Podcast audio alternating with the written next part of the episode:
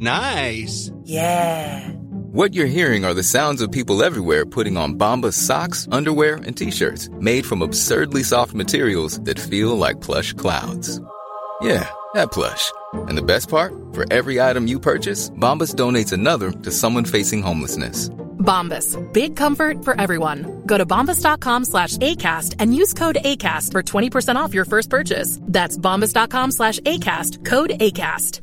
Imagine the softest sheets you've ever felt. Now imagine them getting even softer over time. That's what you'll feel with Bowl and Branch's organic cotton sheets. In a recent customer survey, 96% replied that Bowl and Branch sheets get softer with every wash. Start getting your best night's sleep in these sheets that get softer and softer for years to come. Try their sheets with a 30-night guarantee. Plus, get 15% off your first order at bowlandbranch.com. Code BUTTERY. Exclusions apply. See site for details. Want to get a chiseled look in the jawline? Sculpt and shape your jawline with added volume from Juvederm Volux XC. Juvederm Volux XC is an injectable gel specifically designed to be robust enough to improve moderate to severe loss of jawline definition. And it is the first and only hyaluronic acid filler approved for the jawline. Add volume to your jawline for a chiseled look with Juvederm Volux XC. For important safety information and to find a licensed specialist, visit juvederm.com. That's J U V E D E R M.com. Not for people with severe allergic reactions, allergies to lidocaine, or the proteins used in Juvederm. Common side effects include injection site redness, swelling, pain, tenderness, firmness, lumps, bumps, bruising, discoloration, or itching. There's a risk of unintentional injection into a blood vessel, which can cause vision abnormalities, blindness, stroke, temporary scabs, or scarring. Talk to a licensed specialist to find out if it's right for you. Visit juvederm.com. That's J U V E D E R M.com.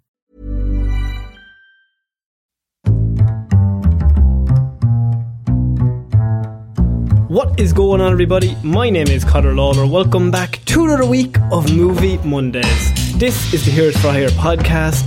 We are back again talking all the week's movie news, entertainment news, and just generally having a bit of a chit chat about everything to do with film. Now, I am joined as always by my partner, Mr. Sean Meehan. But Hello. Sean, there's no news this week. No news at all, Um, guys. I mean, there might be. I haven't checked because this week we have finally get to do our review of the Batman. Yes, Connor was unfortunately uh, saving the people of Gotham last week, so he wasn't able to uh, review the Batman. But I think this is better because it gives everyone everyone's now had a bit of a chance to see it, um, to experience the film, and to listen to us talk about it. For those not familiar with our review style, usually it's general thoughts at first, and then we go kind of scene by scene, talking about how we felt at the time when we saw it. And I feel I was really worried because I think this is going to be three hours long, and I don't want it to be three hours long. No, for a Um, three-hour movie, you don't want a three-hour review. No, I, and I think that should be a good rule to set from now on. But look, I think we should probably, yeah, as I said, do general thoughts, feel know what we feel, like. and also important to say this is spoilers from the get go. All spoilers. All spoilers. like uh, I'm, we tr- we've we've occasionally tried to do non spoilers, but it's just not as entertaining to listen to because we don't want to dance around it. So full spoilers from the start. If you haven't seen the Batman, stop listening to this episode for now. Listen to it later after you've seen it.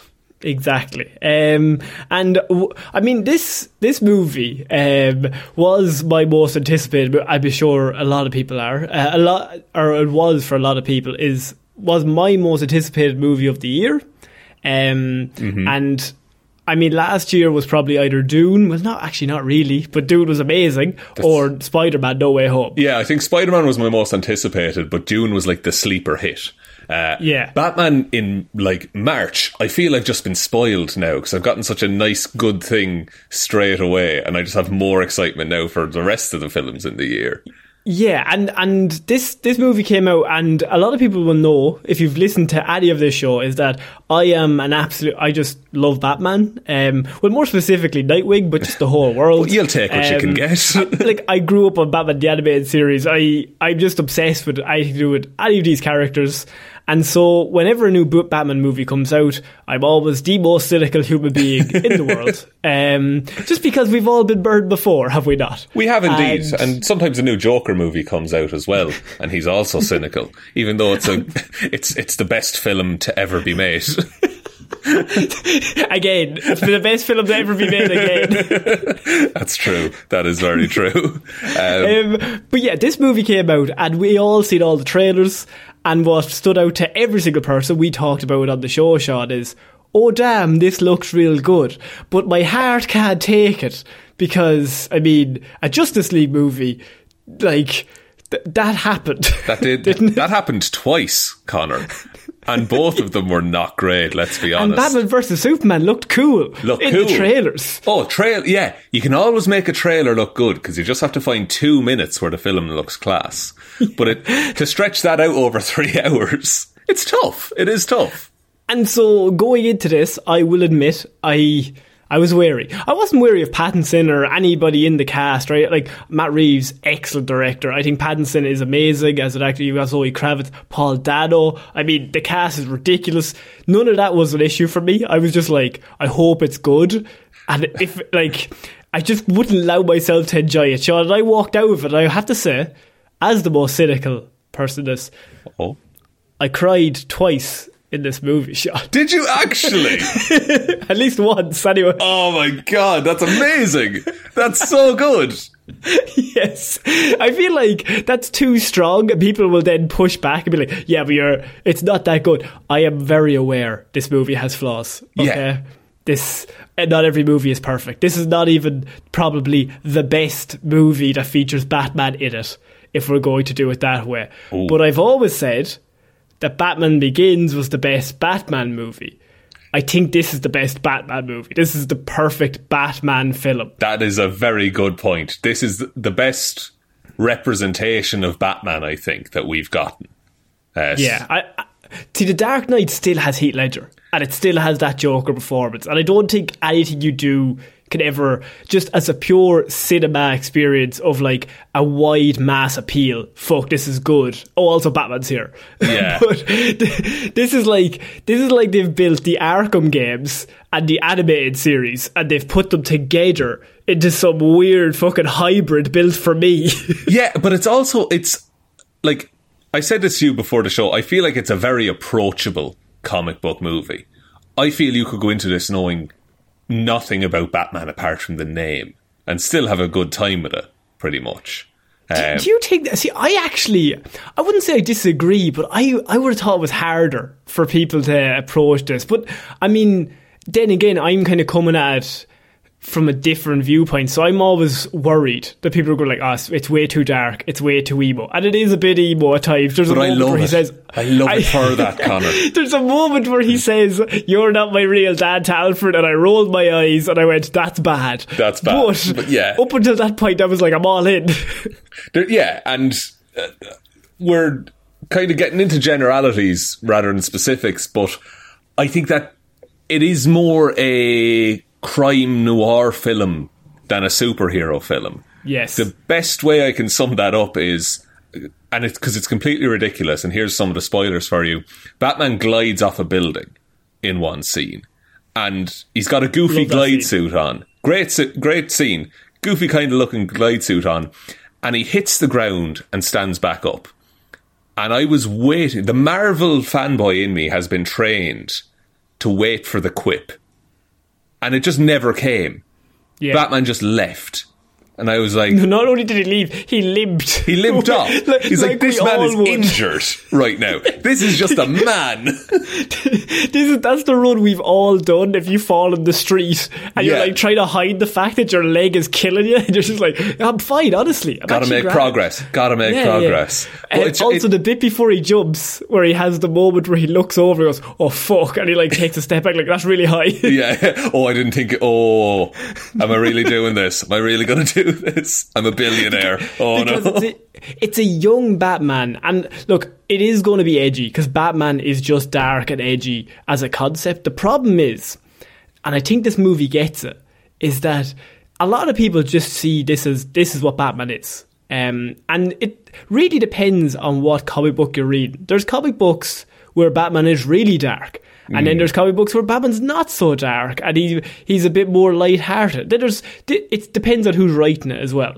Um, I feel like because of say Tim Burton and all those Batman movies, people are trying to trade, especially like the Nolan trilogy. People are trained that it's a darker version. This Batman has to be a certain way. My favorite thing about this whole movie is that it ends in the opposite to what you think it's going to end. at. Like it starts with, oh, this is the Batman we all know. He's dark and he's emo and he won't talk to anyone, of course. And at the end, Like- there's that moment, and that was the bit that I I was getting welled up at. Oh, no, Sean. I, I got, I got, I, I had a little pang in my heart, just being like, that's, that's Batman. Cause, Yeah. because, like, Batman actually fucking saves and helps people in this movie, man. And I can't express how refreshing that is and how much I didn't know I needed that until I saw it. And you know what? It's so cool seeing a Batman who's not a playboy philanthropist. Like, you just have a little, like, he's basically still 10 and he hates being Bruce Wayne. He'd rather just kill Bruce Wayne. He doesn't Yeah. want to be him at all. And he just wants to be Batman because that's actually where he feels more comfortable. And that's, I really like that, um, that parallel with him and Dano. That Dano's like, I'm like a weedy little guy. Nobody ever listens to me at all unless I put on the mask, and then I become like this leader of men. Whereas Batman's like, as Bruce Wayne, he doesn't want to talk to anyone. He never makes eye contact with anyone. He's always looking down. He's just so awkward and just anxious constantly. And then once he puts the suit on, it's like, okay, all my problems are gone. I just get to be Batman now. Yeah, because this movie does a thing where like Bruce Wayne is played as like a, a, a trauma survivor, which he is. Like he, his parents were murdered in front of him. Also, love that we didn't fucking see that. Uh, oh, thank God. I was waiting for pearls. I was waiting for pearls. There's a scene at the start where a family is getting ready to go out, and I was like, ah, here we go. But oh, it's worse. It's much creepier. it's much creepier. But um, I like I like that Bruce is he he never kind of got the help and support that he needed, and this is where it led him. Yeah. Whereas Riddler never got help and support, and he went in a similar but opposite direction. He went for the costume tomfoolery, but also Riddler wants to destroy things, and Batman, in his own way, and in a, maybe not in the most effective way, but he is trying to help. and I love.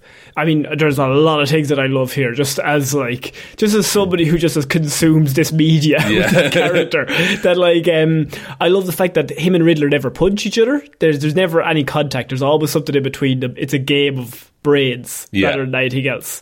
Um, How do you feel about the fact that Riddler is very much smarter than Batman in this movie? Very, very much. I mean, that's absolutely fine. I mean, it's year two Batman. That's the point. I mean, if this isn't Kevin Conroy Batman, who's been doing this for five to seven years and is like the smartest, best fighter, just well rounded. This is like in the video game where he's got 10 in strength and he hasn't built up any other stats just oh, yet. Yeah, he's Um, just brawling at the minute. But you can also, but he is smart though. no, Like, he is. I'm not saying that. I'm just saying it's. I, and I guess it is because it's early days Batman. But like. Riddler, Riddler is smarter than him up until he doesn't figure out who he is, which I really thought they were going to do in this movie. Yeah, but I there's a, there, I think there's a there's a thing in Batman where Riddler's like, well, where's the fun if I tell people then it's not a riddle anymore? Because I think Riddler does know that Bruce Wayne is Batman in the comic books. I mean, that's fairly normally well known. But like, the the idea is that well, if I tell someone that it's not a secret anymore, and then I can't have it in a riddle if everybody Yeah. knows, if I just announce it. Yeah, he, yeah, if Um, the Riddler gives an answer to something, what's the point? Exactly. So I think that's kind of the get out clause in the comic books. It is a bit sus that he doesn't know it in this because it's it's so. I like the bit where he goes to Gordon and he's like, "Look, dude, you're a good cop. Um, I'm about to be outed in like another five minutes. So Yeah. good job." Uh, what did you think of Gordon and him? I really like their relationship, and I like how it's made Gordon kind of an outcast in the Gotham PD Hmm. because And he's not Commissioner Gordon yet in this. He's No, but the, the the very first scene, say in the in the crime scene at the start, the commissioner walks in, and I love when there's another commissioner and Annie Batman. thing, Yeah. I'm just like, lad, you are dead. you have a so target dead." on your back, my friend. Like I, I, I give it ten minutes Yeah. before this chap is dead. But I like how, like, he is swinging for Batman. Like, like he is batting for him. He is uh, in his corner. He's and, like, this guy can never help. explained. It's never explained why. No. they just he just they just trust each other, and they're the only two people that like they get each other. Yeah, Like- and they have arranged the bat signal, the bat signal scene in this movie, man. I mean, it's perfect. It's- It- to me, that's how it should work. Yeah, Batman stops crime by being an idea. It's like, oh, the Batman's out tonight. I'm not chancing this. And we've never seen that. And that's what the, the movie starts with the, the Riddler, say, killing the mayor.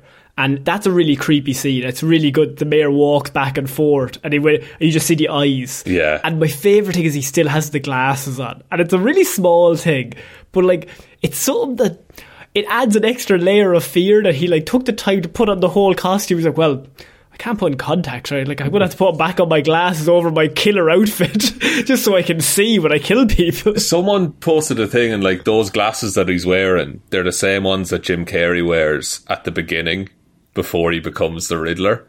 Uh, yeah, and I think it's meant to be like the Zodiac killer as well. yeah, and they're like clinic prescription, like clinic, Yeah. like they're free glasses you get from the government, kind of a thing. Um, so it just builds the character even more. And so that's like that introduces the f- like that is the first thing we see. That is like that's a horror thing. So we you just hear the go- breathing as well through the mask. Um, and that's all in the trailer. So we've kind of all gotten a kind of idea of what that would be with the tape and everything, and no more lies. And that kicks off the whole plot that he kills the mayor. Yeah. Um, also, but at the same, sorry, when I saw this in the cinema, uh, there were a family with like a seven and eight year old kid Oh, no. in front of me. This scene happened and they left. what did they think was going to happen? like it's rated 15s here in Ireland. Yeah. Like ju- what did like you thought it was going to be Justice League? Like it was like ah, it'll can't have seen you can't have seen the trailer as anybody.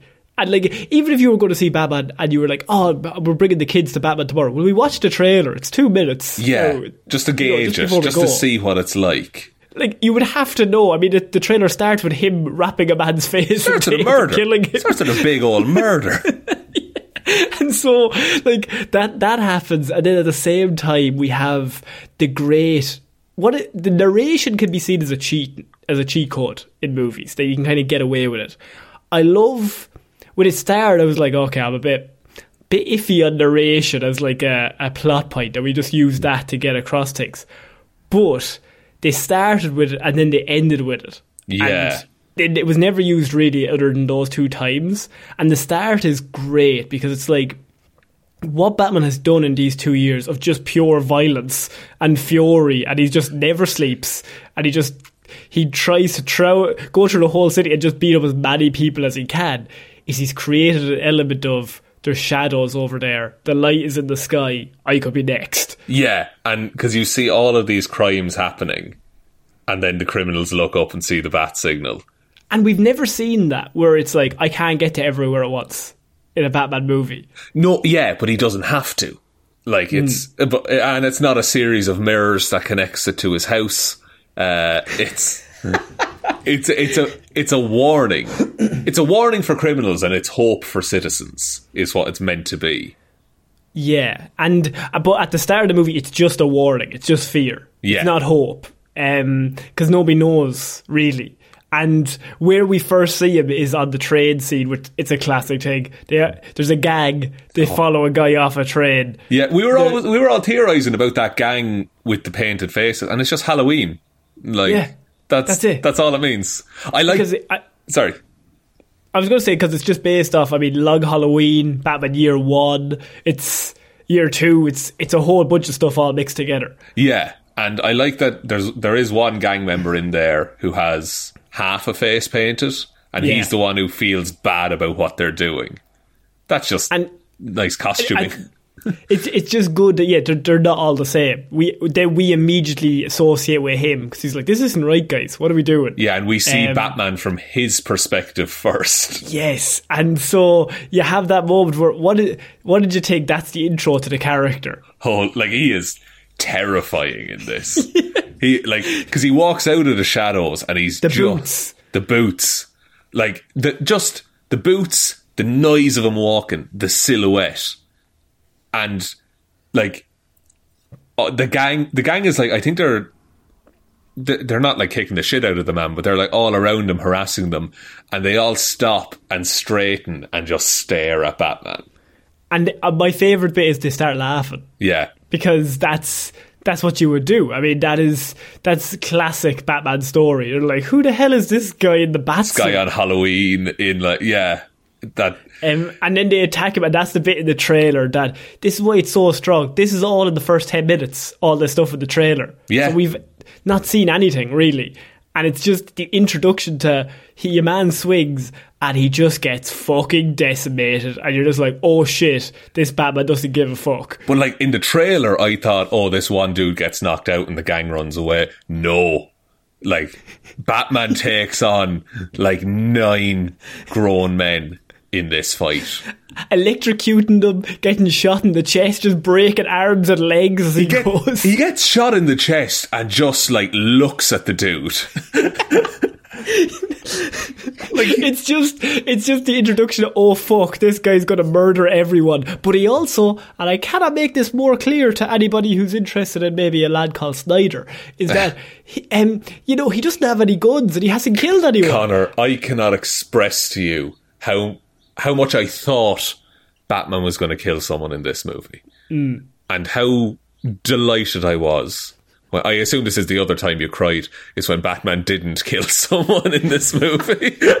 no I cried when he didn't pull out a gun Just Lad, ice what are you doing? Lad, just that would, Affleck would have a bazooka by now. It solved the whole issue. Affleck's got the Um, nuclear launch codes at this point. We gotta blow up Gotham, but Batman, no. No, it's too too far gone. Uh, but very important, the civilian who was being attacked. I think does he ask Batman like, "Please don't hurt me"? Yeah, he because he still doesn't know who he is either because Yeah. he's not he's not Batman of Gotham. He's just he's just a guy, a weirdo that Just a lunatic. know about. Yeah, he's just a lunatic, and that's what Batman is really. Eh, No, at his core, yeah, he's an insane man. Um, and so then you also have the bit where the police all turn up to the crime scene, and Yeah, again they're all the walking around. Um, and you've got Nirvana playing in the background. It's very eerie, but at the same time, you also have Bruce. Well, Bruce, but he's actually not really Bruce in this movie. But Batman, like detective it. He's he's going into detective mode. He is detecting, and he's. lo- I. I. Oh my. Oh, okay, so I really like what they did with, and again, like the Arkham games, with the detective vision, because Batman has these special contacts in his eyes that act as cameras. The smartest thing I've It's- ever seen added to the Batman medium in the So last like five years. So so So good. smart. so smart, and like it's not that he gets it all when he's at the crime scene. He goes back to the Batcave and he reviews evidence. because that is so smart for this Batman who's not he's not the greatest detective. But Yeah. he wants to be. So I'm gonna record every crime scene so I know what to look out for the Yeah. next time I go. Yeah, and I, I will say, I think Batman, and again, this is the year two thing, like, he is not the best detective in this movie. He's a better detective than we've ever gotten in a Batman film, but he's not the world's greatest detective yet. Yeah. And he's just pure he's just a fighter. Yeah, he's a fighter with resources. And you have Gordon, say, bringing him into the crime scene and just kind of like nobody else trusts him. Yeah, because they try and stop him coming in, and Gordon's like, he's with me. and Gordon has that sway, but everybody else is like, "What are you doing, Captain? Like this is this is he's not even a policeman. Like he's just in the crime scene walking around." Yeah, he's just a civilian. Like he's a vigilante. Like he's breaking the law, and you're bringing him in here. But I like because Bruce, like Bruce, Batman needs Jim Gordon in this movie because otherwise yeah. he has no access to most. But Jim things. Gordon needs him. Yeah. and that's that's why.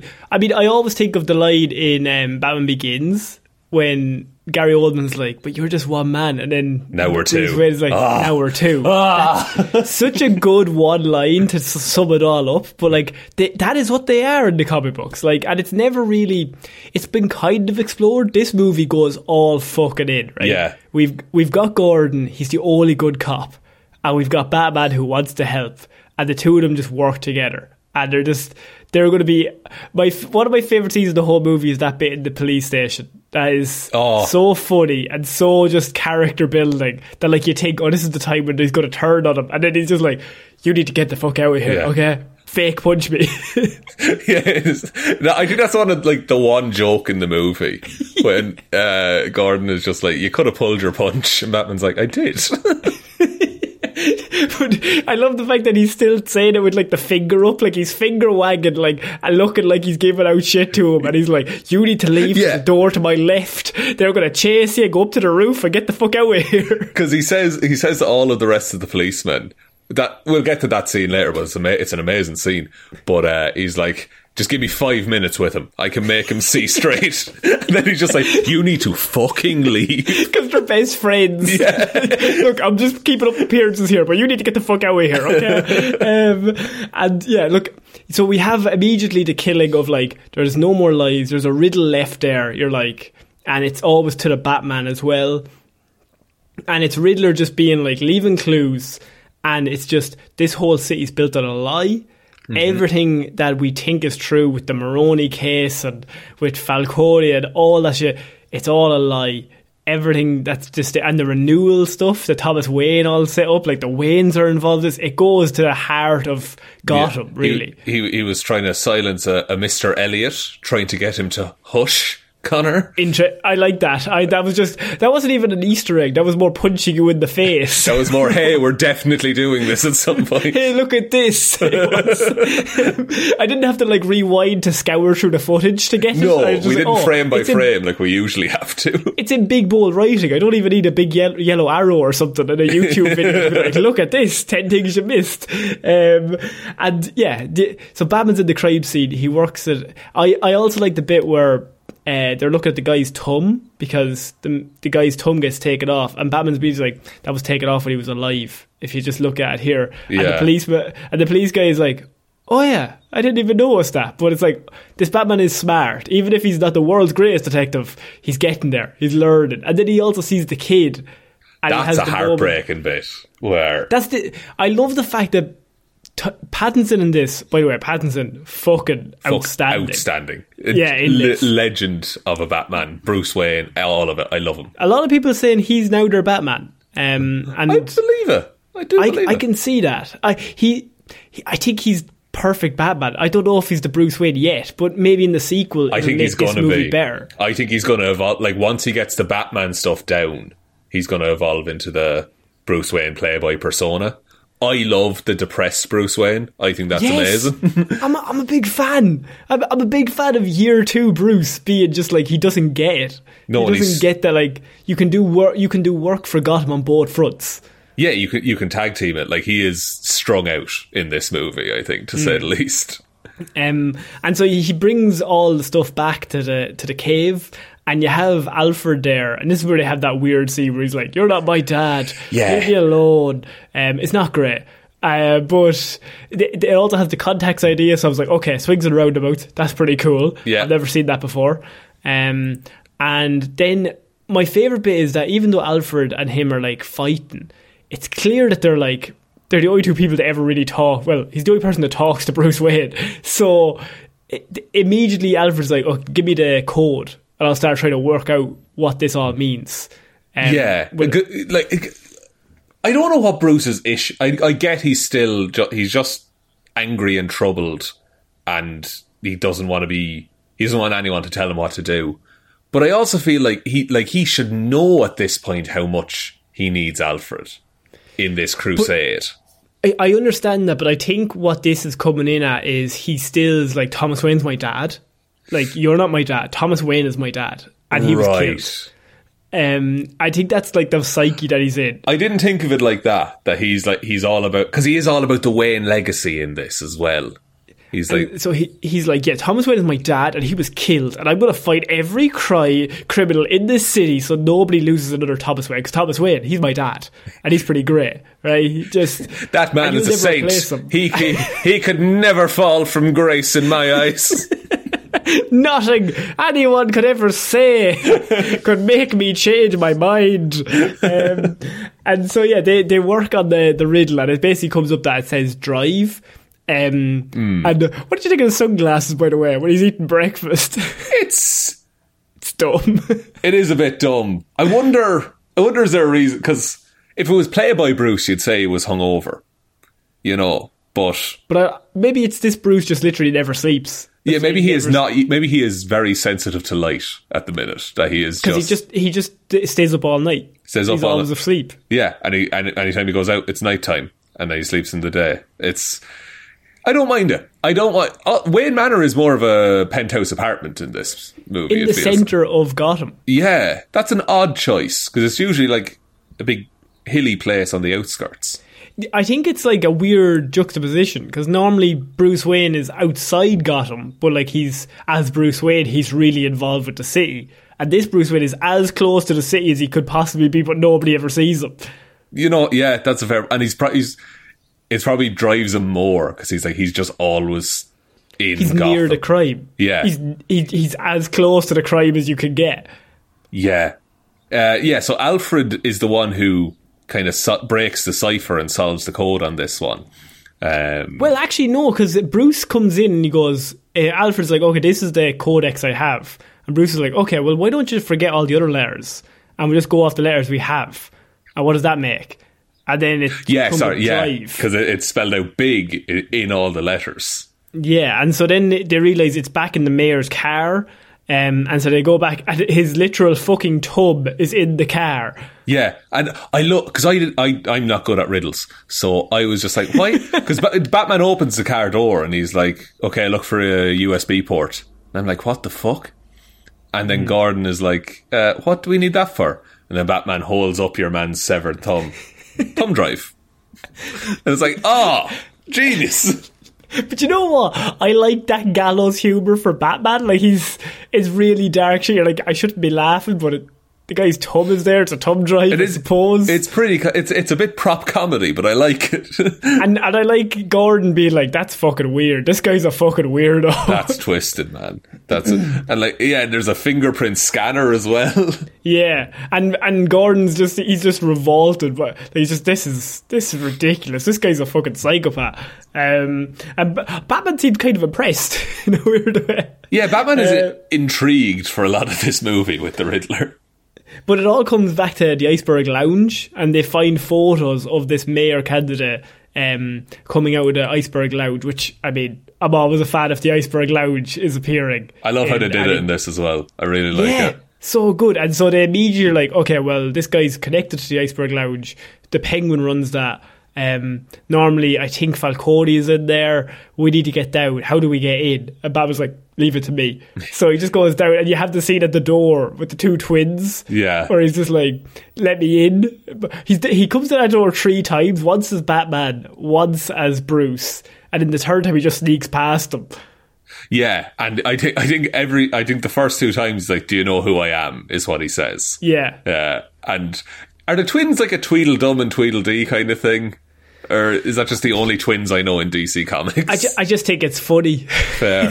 Just, I just think the comedic timing. I, I seen a tweet that was like, "This movie at Uncut Gems seen the comedic value in twins." Just twins. but Batman walks in and is immediately, not immediately. There's a tense walk, and then he's set upon by everyone.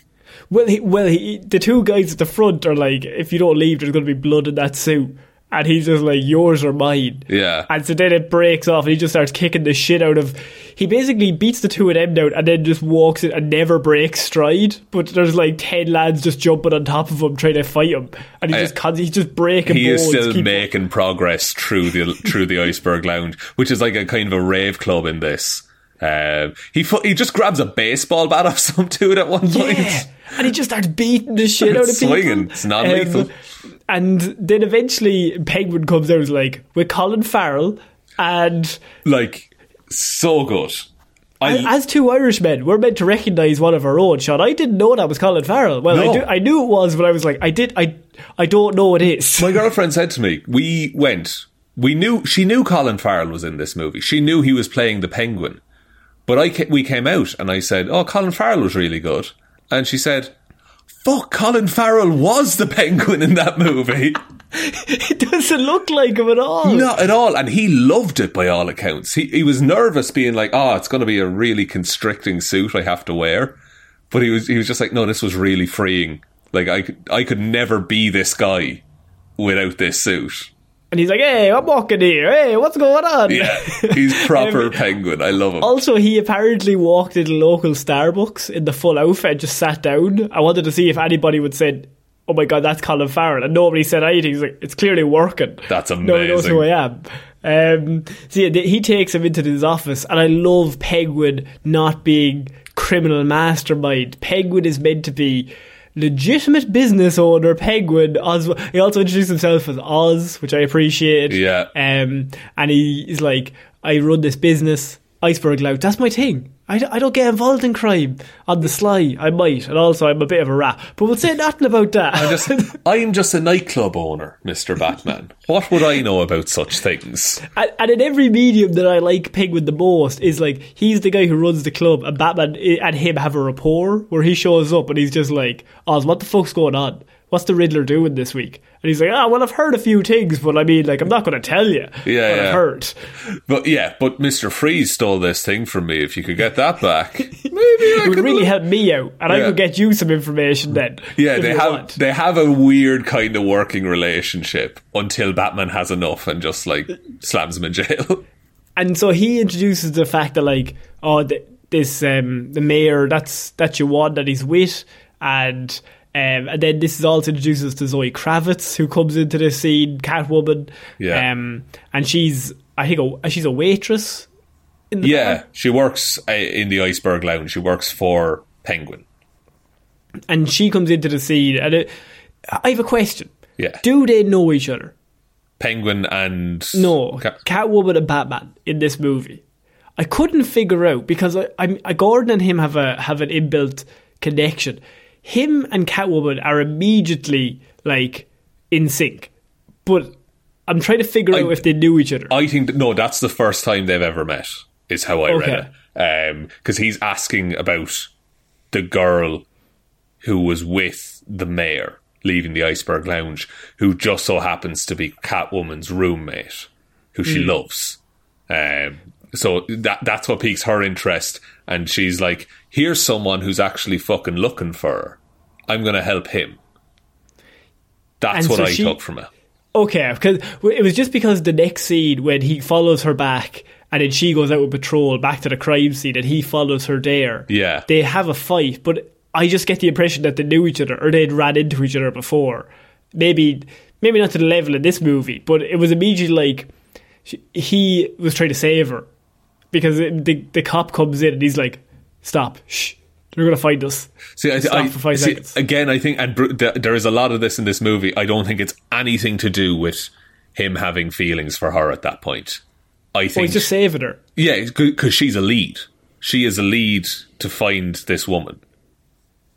Yeah, okay, that makes sense. And uh, she's a roommate, so of course he wants to keep that. Sa- and then he's because he's like he gives her back the passport, and he's like, "Let's go talk to her."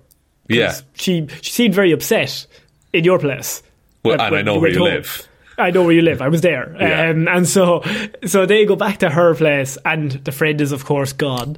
And it's like, oh shit. And then it's on the TV, the commissioner's now dead. Yeah. And you're like, oh shit, shit. Who saw that one coming?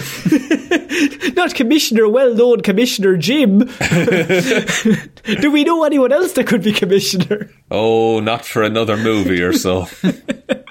Um, and so, yeah, they, they, this is really where. And then Riddler's on the screen and he's just like, the whole city's corrupt. He's putting out videos onto the news. oh, this the guy is in some kind of rat tube torture Yeah. device.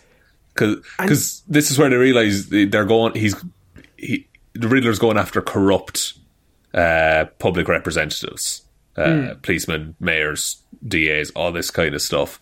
Um, and so I fully thought we were going to get a Game of Thrones style, like rat eating through a man's chest in this scene. And yeah, I, and uh, luckily they cut away, so we didn't have to see it. But it's implied what's happening. Riddler's a madman. Yeah, and look, the seven and eight year old had already left by this point, so At didn't care. point, they, they were done. they were done. They were done. Um, and so yeah, then you like you have Gordon and Batman talking it over the next scene, and Batman's like a really you can see where Batman's mind is because Gordon's like I'm good friends with him, and like I didn't know he was dirty, and Batman's kind of talking like well he kind of deserved it if he's dirty, and Yeah. Gordon's like. Do you think he deserved it? But this Batman is so hell bent on this is the mission. It's one where like you're either with me or you're not, and if There's- he's even slightly bent, then he's he's done. There's no grey in this Batman. No, It's just like you're Um, either you're either good or you're bad. That's it. and that's why he fights with Selina so much later on when she takes the money. Yeah. because he's so aggressive. He's like, "You have to just be here. We have to. We're doing the right thing. And if you do anything else in the grey area, I'm not having it." Yeah, and it, it's a very weird line to draw for a man who works in a very grey area of the law. Let's be honest. Um, you also then have Selina. She goes back into the club to try and make contact because him and Selina are working together now. She's wearing the contact lenses. She meets the DA. Yeah. and they're getting on very well. Um, and the DA follows her outside and is The- like, "Get in my car. We'll drive home." We'll go home, and she just leaves because she, cause she she found information that she didn't like. Wasn't that it? No, she ran into Falcone. Falcone. Sorry, And- and- that was it. And and Batman's on the on the intercom. Intercom? Yeah, I suppose on the radio. Yeah. And he's like, "You know Falcone?" She's like, "Yeah, we know of each other." Like he's like, "Why did why did you tell me you had a prior relationship with the main boss, crime boss in Gotham?" Yeah, but he apparently never really leaves the Iceberg Lounge either. He says No. he's a recluse. He only comes out for the, the mayor's funeral happening uh, a couple of days later. And so yeah, Riddler is is in this guy's car, and immediately it becomes like the Unabomber, Yeah. like, or the collar bomb heist, where he's just like he just wraps the bomb around the guy's neck, beats the shit out of him, and then we just that just goes, and you're like, what happened to him? Like the DA is now dead as well. So the commissioner's dead, the mayor's dead, and the DA is dead in the space of three days. Yeah, and the Riddler has announced himself to the people of Gotham by this point. Um, th- then you have uh, the, just before they go off to the funeral because they have to go to the funeral of the mayor. So Because Bruce Wayne has to be there. Yeah. Now, Bruce Wayne has to be there because Bruce says to uh, Bruce says to Alfred, "Well, there's there's going to be leads there. Like I Yeah. need to." Need to, he's not going for Bruce Wayne. He's going because like it's part of the mission. Yeah, This it's, is a good it's useful to. Batman if Bruce Wayne is there because Yeah. the Riddler might show up to the funeral, like criminals return to the scene of the crime kind of a thing. And before he goes, he's missing his cufflinks, and he's like, "I don't give a fuck." And like Alfred's like, "I'm not letting you out without your cufflinks." Like, Yeah. If you're going to a funeral, he's like, "I don't give a shit about Bat or Bruce Wayne. Like, who cares if people think I'm weird? Like, I'm, I'm Batman. I'm going to solve that, things that way." Yeah. Um, and you have the bit where he gives him the Wayne's the Wayne cufflinks, and he's like, "You're not even a Wayne. Why are you giving these to him?" And Alfred's just like, "Your father gave these to me," and then Bruce immediately backs off.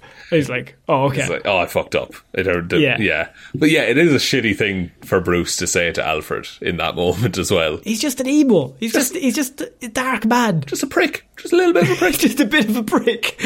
Um, and so then we have the funeral scene where I mean, I love the bit where Bruce saves the kid. so good. So Like- good because he sees himself. Yeah, and it's the same kid from earlier that he like acknowledged as Batman. Um, Yeah. And yeah, Bru- Bruce pulls him out of the way of a screaming car. I like how the mayor, the the mayor elect, talks to Bruce on the way in, and she's like, "Mr. Wayne, I've been trying to get in touch with you. You could really help this city." Yeah, And he's just not interested at all. doesn't care. He Doesn't doesn't, give a shit because th- he that's not part of the mission. No. because this is. But he's so focused. That's not his plan. is. Yeah, and so also the weirdo that he talks to, um, Yeah. at the start. That's actually he's the guy who appears at the end in the Riddler costume. So Oh, he's one of really? followers, yeah, it's, a, it's Oh the same shit! actor. So always he's like a dis yeah because he's all disenfranchised with like no the, the like the wealthy are the problem Yeah, like the, and so like he appears at the end, and it's like, oh, that makes sense. The Riddler got to, got to him. that's to I didn't around. catch that on first watching Um, it that's cool so the, the, the obviously the funeral gets uh, crashed, I suppose, literally. Um, Very literally. By a car, and then you have all the police are there, and the guy gets out. It's the DA with the bob around his neck, and the phone is ringing in his hand. Yeah. And it's like a proper Saw situation. And he's like, I he's- need help. And he's got further Batman taped on his chest. And uh, just and so everyone cleans out except for you have Batman walks in the front. You hear the boots.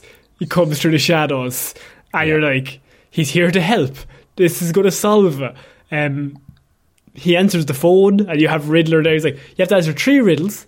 This is just for the DA, and in two minutes, and then I'll let you free. This is very Riddler as well. This is like, but it's a fucked kind of Riddler because it's like it's it's absolute torture, but he's turned it into a game for himself. Yeah, It's, And- it's very And- unsettling. But it's it's very it's on brand for the cat for the man himself because they, as you said, very Riddler to be like, you got two minutes and you'll get free. It's Riddler is a bit like Saw, really. Yeah. So we're thinking about like on a less grand scale. he's a bad Um, sport, is what he is. Is a bad sport, um, and so the I think the three riddles are like what's blind or whatever, and so it's justice. It's And then- justice. And and then the next one is um, I I had the moment where like, they're really shit riddles. Yeah. I was like it's justice. I was like it's just like "Thank- yes I said that Batman. um, but then the next one was like how much did it cost you for a bribe? Yeah, Um, because uh, we didn't mention it, but I mean, you've all seen the movie. But the Maroni drugs bust, which is a high what that everyone's talking about. Gotham PD have been riding this for years. Largest drug bust in the history of Gotham. Uh, there was a rat, basically, a mo- like someone ratted them out. It was all staged, the drugs bust. It was just to make the police department look good, and a load of politicians and dirty cops were in on it. and they've been living off it for Yeah. years. Like that's Um, how the mayor keeps getting elected. Like that's how Yeah. people keep their positions of power, is being like, I was in charge when the drugs bust happened. Yeah, and so and I like that they use Salvatore Maroni. Like that's a character that has appeared in Batman media before. Like he's he's in Mask of the Phantasm. And he's one of the crime bosses that the Phantasm kills. Um, but it's you have um you have a, a lot of moments here where you're like, oh, there's definitely something really bubbling underneath Gotham that's like corrupt and but Batman doesn't know how the extent that it goes. And so throughout the movie we're finding out more. It's like, holy shit, everybody's corrupt. Yeah. Every single person in a position of power is corrupt. And Gordon's finding out as well. And Gordon's like, holy shit, I didn't realise it went this deep. Yeah, and like, you, especially with Gordon, you get the sense like this man is not an idiot. Like he's aware there are dirty cops. He just doesn't know how bad it is. Bruce is the same. He knows Gotham has problems, but he doesn't know how deep they're run at this point. And you have the bit where he's like, then the DA is like 10 grand was all it took. Yeah. To get him to just start, just do whatever. Just give him 10 grand. And the last one, the last riddle is just really simple. You're like, you've got 30 seconds left. You're, you've, you have a chance to get out of this. All you have to tell me is, who's the rat? Who, who's, who's the rat that you have? Yeah. Um, Easy answer. and the guy is it's actually really good because like Batman's like just say it like you're you're nearly free and he's just like I can't like I I have a he- family. yeah he, what he says is if I don't say it I just die but if I do say it everyone I know is dead Yeah. so I can't say it. And you can see that logic. And Riddler's and it's just such a good tense moment where you're like say something say something. Fuck it's too late. What I don't like is Batman doesn't move. He stays No. right beside the bomb. He stays front facing towards the bomb. he doesn't even do the old cape up, which Yeah, makes sense. The weird like Kevlar reinforced cape or whatever it is. Yeah. that would have been great. He just takes it like a man. which I'm like, okay, that's a bit weird, but I, I, I, I think they just wanted the cool shot of him being fucking blown backwards. yeah, B- probably yeah. Um, and it's a it's a good way of getting into the next scene, which is Batman on the table in the police station. Yes. And so th- he's on the table and he wakes up with a concussion, obviously, and they're looking at him, but it's him and like it's Captain America in the lift levels of does anybody want to get out? Yeah. because there's about fifty people packed into this fucking room, And- all around him. Like, and a guard pulls at the cowl, and Yeah. Batman is just like, no, not happening. because he's slowly waking up, and then everyone's just like, "Why don't we just fucking? Why are we doing this with his mask on? Let's just take it off, see who he is." Yeah. and that's when it all kicks off. Where he leaps off the table, just starts punching fucking random people, anyone who comes near him. And like, and the commissioner walks in, and he's mm. like, "Yo, you, I just now I have you." Like, even if I don't have you on vigilantism, I have you for assaulting an officer now. And, and, and then Batman responds, "Now you have me assaulting three." yeah. okay, I'll assault all of the officers. That's fine. he doesn't give a fuck. It's like charge me with anything you want. And that's the bit with Gordon that made me laugh. He's like, I'll talk to him, hang on. And then just like really violently, he's like, sneak out the back, alright? Oh, ah, you fucking, oh, Jesus, now pretend to punch me, right? We're having an argument here. And even Batman's like, who's the guy with the mustache? Over there. Um, and he's like, oh, that's uh, the guy in narcotics. He's dirty. Um, He's I think dirty. he says, um, the Gordon says, does he, he moonlights as one of Penguin's men? And Batman responds, no, I think he moonlights as a cop. Yeah, that's a really good line. It's like, no, this dude is entirely criminal. He just Yeah. happens to have a salaried position as well.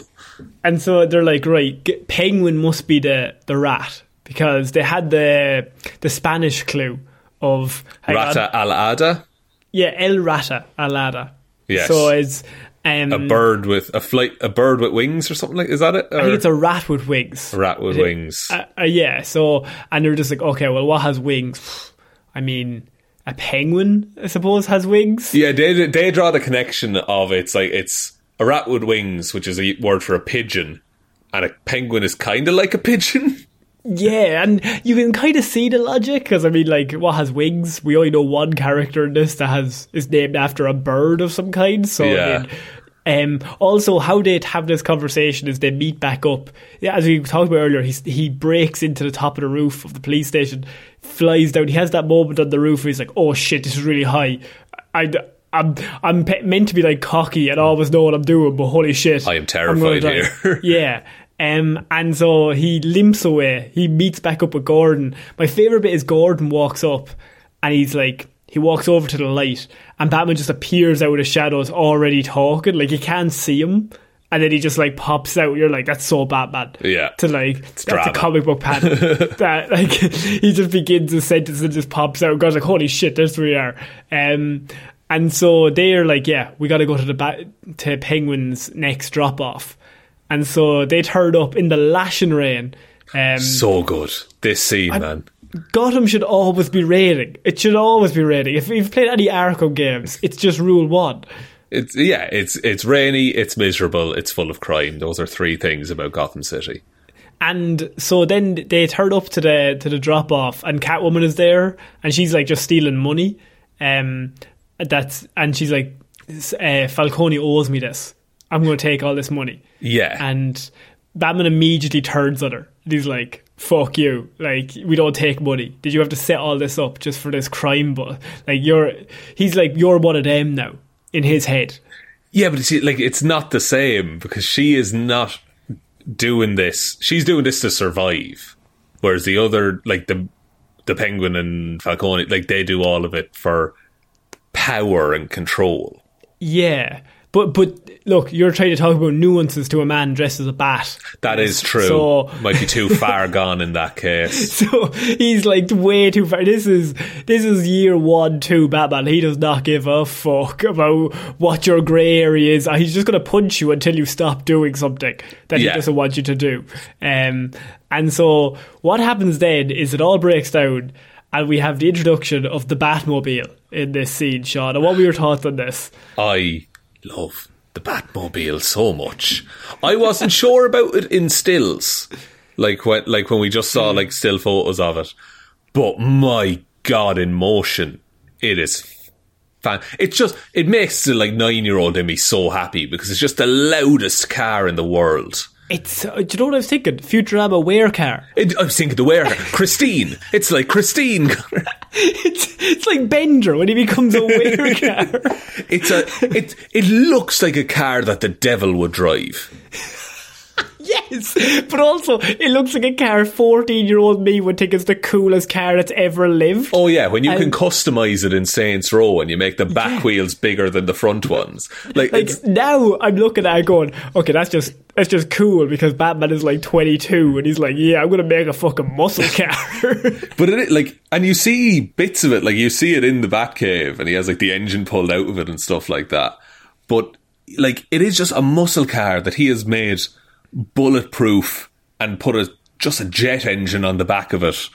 yeah. Like, it's and also the car chase itself so fucking brave and cool of them to put the camera on the side of it. that's that's so much harder to do yeah, why do like you don't have to do that but it just adds a level of oh shit we're like right alongside it that you're on the road with them Yeah, and like it, it's a car chase against the penguin, and penguin is genuinely trying to kill Batman in this chase. He's not trying And to we- get away for a lot of it. He is just trying to end him.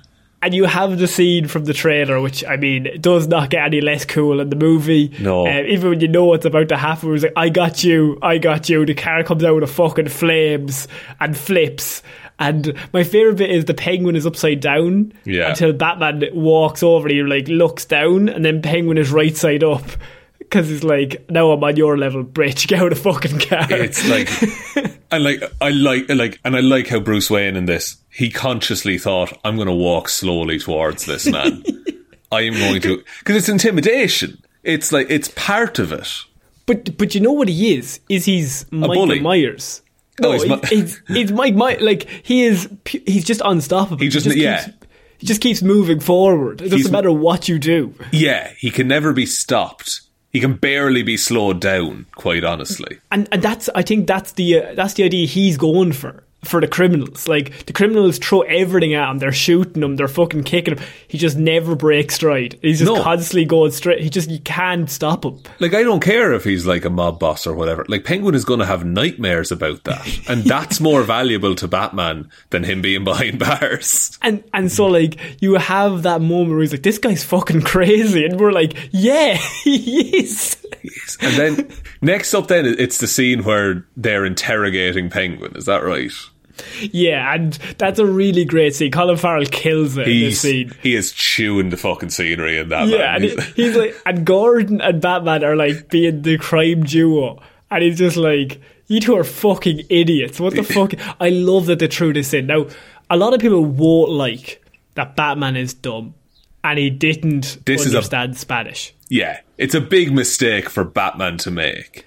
I I get that, but I like, you know what? I kind of like the fact that he's so fucking rash. He doesn't stop to fucking think in this, and he needs to learn these lessons. That is a And good we- way of looking at it.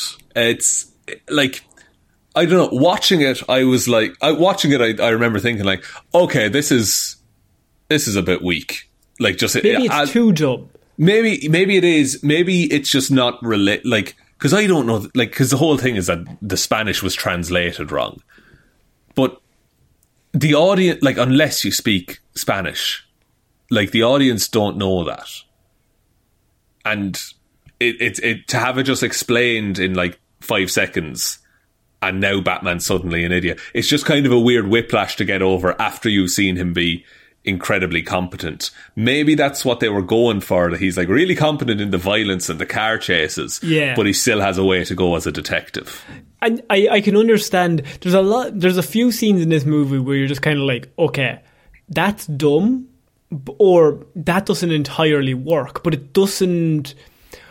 A lot of people are using those scenes to kind of beat the rest of the movie. I think it's a case of like coming up soon is the bit with Alfred Yeah, and the bomb, and the I actually had um, someone said to me like, why would Alfred, if he's SAS, open that fucking package or even look at the package? You would be smarter than that to like. There's a fucking bomb, clearly. yeah. I understand that. That's completely. I mean, I agree. I think that's a dumb reason, but it gets us to the great character building scene of the next bit in the hospital. Um, and so I think you could have written it better in terms of Alfred. Maybe he knows it's a bomb, he throws it away, and he still gets blown up.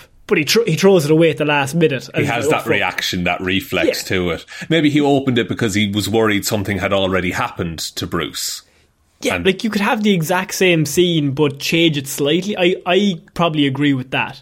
But overall, the goal is still the same. You want to get Alfred injured and you want them to get to a hospital bed and you want the Bruce to have the moment where he's like, oh shit, I lost. there's mortality here. Yeah. No, no, and like that, that's, I'm not, uh, none of this ruins the movie for me by no, no, any agree, stretch yeah. of the imagination.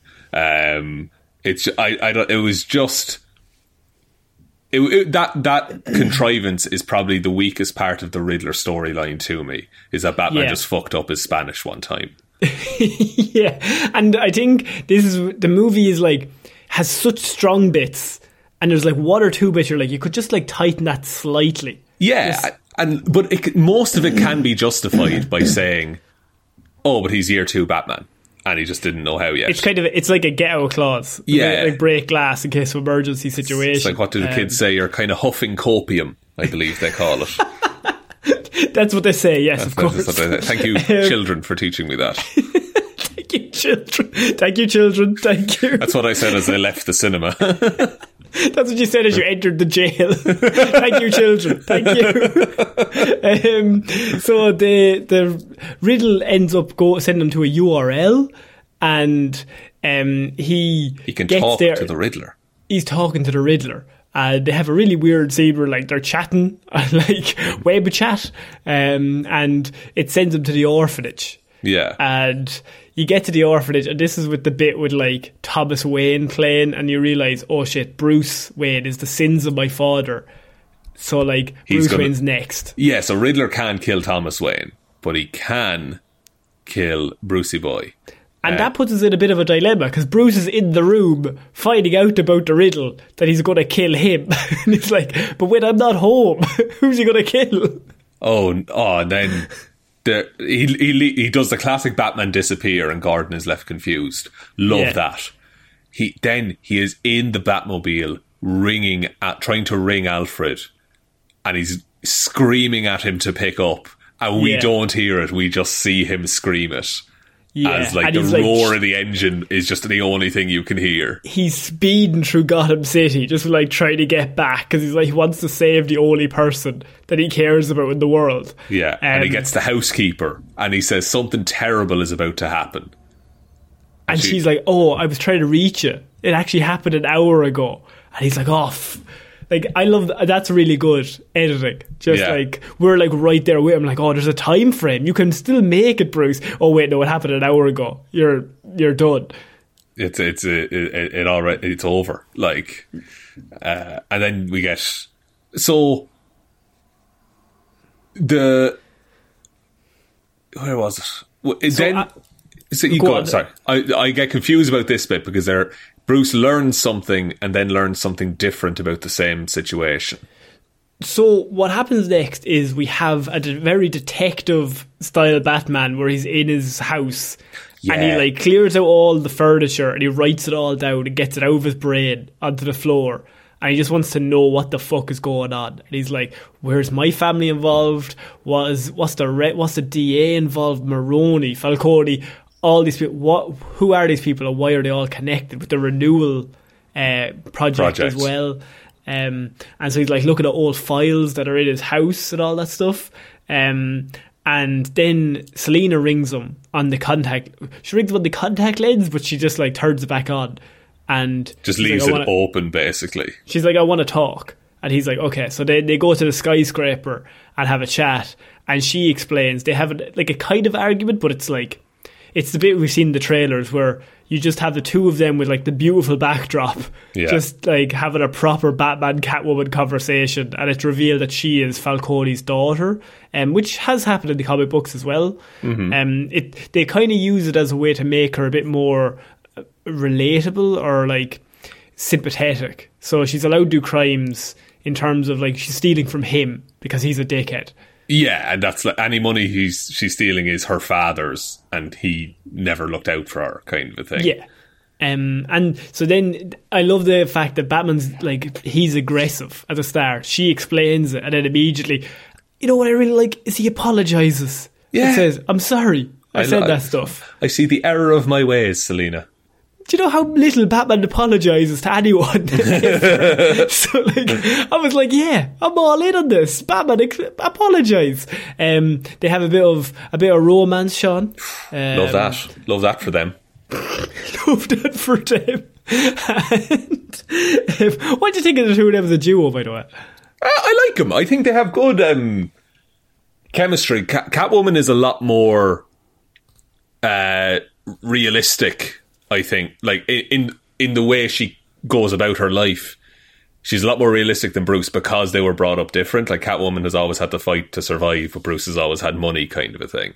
Yeah, and but I love that she keeps calling them vengeance. Yeah. I think that's fucking great. That's Just taking pure the piss Catwoman. out of them. Just like, yeah, come on, vengeance. Yeah. Let's just have a bit of fun. What are you talking about? Yeah, Um, lighten up. Yeah, and because he's all like all got uh, emo, like I'm vengeance, I'm in the night, and she's like, yeah, all right, cool, come on. Well, let's go do some work. so then we move on to um, the video of Thomas Wayne gets released. So Riddler releases the video that's like Thomas Wayne was involved. You have Martha, and the Arkhams. Yeah, the whole So Well, is it's, I don't know a lot about Martha Wayne aside from her first name. Uh, is she generally an Arkham? Um, I mean, I I think there's precedent for it in the comic. I wouldn't be the first thing I think of when I. I don't think I've ever. I wouldn't put too much stock into it in terms of like general. What am I thinking of? Canon. here. Right, okay. Um, I'm sure it's probably popped up before of her pa- her past. Normally, there's a lot of things where Thomas and Martha Wayne are just literally the best citizens ever. They're just like the perfect, Perfect people. specimens, um, and they're so nice, and everyone loves them. And then the, the terrible thing happens, and of course that's what sets them off. But there has been times where, of course, like yeah, Martha is. She, I don't know. Was she? Is she Martha Arkham? Like that's her maiden name, or she just they just knew the Arkhams? I thought I, I thought it was like it was the Arkham family, like because they were saying that the Arkham family in the video that Riddler releases, he's like the Arkham family had a long history of mental illness, as did Martha Wayne, and Thomas Wayne paid off or was tried to pay off a reporter to not print the story. Yeah, and so then eventually Riddler's like, and then that reporter died. So he all clearly, oh no, so he got, he wanted to stop the reporter, then he gets on to Falcone, then the reporter mysteriously dies. Put the pieces together yourself. So of course Bruce is like, did you just insult the most perfect human beings I've ever met? That is outrageous. So he goes straight, he goes back to the Iceberg Lounge to meet with Falcone as like Bruce Wayne. Yeah. Um, and with his little strands of hair in front of his face. And he's like, tell me the truth. And he walks straight to the back. And I love the fact that he's like, you know who I am. So it's like mirror image or whatever. Do you know who I am? Yeah, Uh, he go, he goes straight to the back, and Falcone's there, uh, played by John Tur- uh, Turturro, and he's like just chewing scenery, kills killing it, man. it. Kills Just it this whole it. movie. There's a And- bit earlier on at the funeral where he's like, "Oh, this." He Bruce comes up to him as being like, "Didn't ex- like didn't expect to see you here. You're a criminal." All that kind of shit. And Falcone is just like, you know, this kid's father patched me up. like he saved my life. And Bruce is like in his head, like, no, he just did his like, he just did what was right. Yeah, it's like, he oh, took the he? Hippocratic oath. The Did he? Hippocratic oath. Ah, that's it's pretty good. It's pretty Yeah. good, yeah. Um, and so Falcone's like he explains your father was a bit of a dickhead, and he got me on the sly to get rid of the reporter because he was going to insult, he was going to ruin his campaign. Yeah. and we couldn't have that, could we? Um, I think I, I think he's like he told me to shut him up, and things got out of hand. That was how I- it went down. and so like Bruce is obviously like his whole world is shattered now. Like his But black and perfect white, good or bad. That's what he says. Like, but everything has to be either one or the other. I am a Twitter user. How can it be grey? no, I don't like this. so he's like bolting, he's pissed. And the next scene is him and Alfred in that in the hospital. Yeah, Um, Alfred has survived the explosion. Alfred wakes up, and the next scene is literally the first thing Bruce says to him is, "You lied to me." Not even "How are you?" Not even "Hello." Take Just your you lied to me. Um, Alfred didn't see the video. He doesn't know what's going on. he got bloated up, Sean. What if he? What if Alfred like didn't know what he had lied about, and he was just like, "Yes, your ass does look big in the bat suit." you look kind of emo when you do it. You're look- gotta be honest. You're a real prick, Bruce. Sometimes you're a dick. just goes off on him.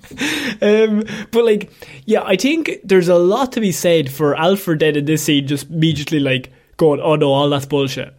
Um, See, yeah, see, this is the thing that because the way Alfred tells the story is that um, Thomas Wayne uh, paid Falcone to to to shut the reporter up when he heard that Falcone killed the man. He was horrified and was going to go to the police.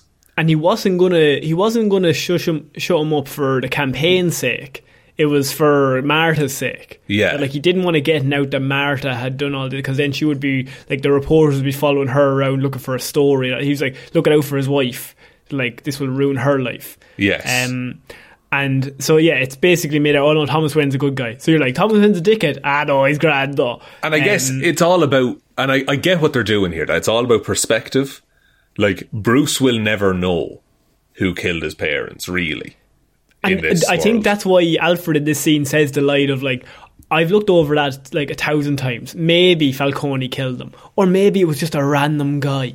Yeah. On one night they killed them, and I think that line is really important because otherwise the scene is quite bad. the, the, otherwise, it's weird that they go from one to the other that you don't know who to trust.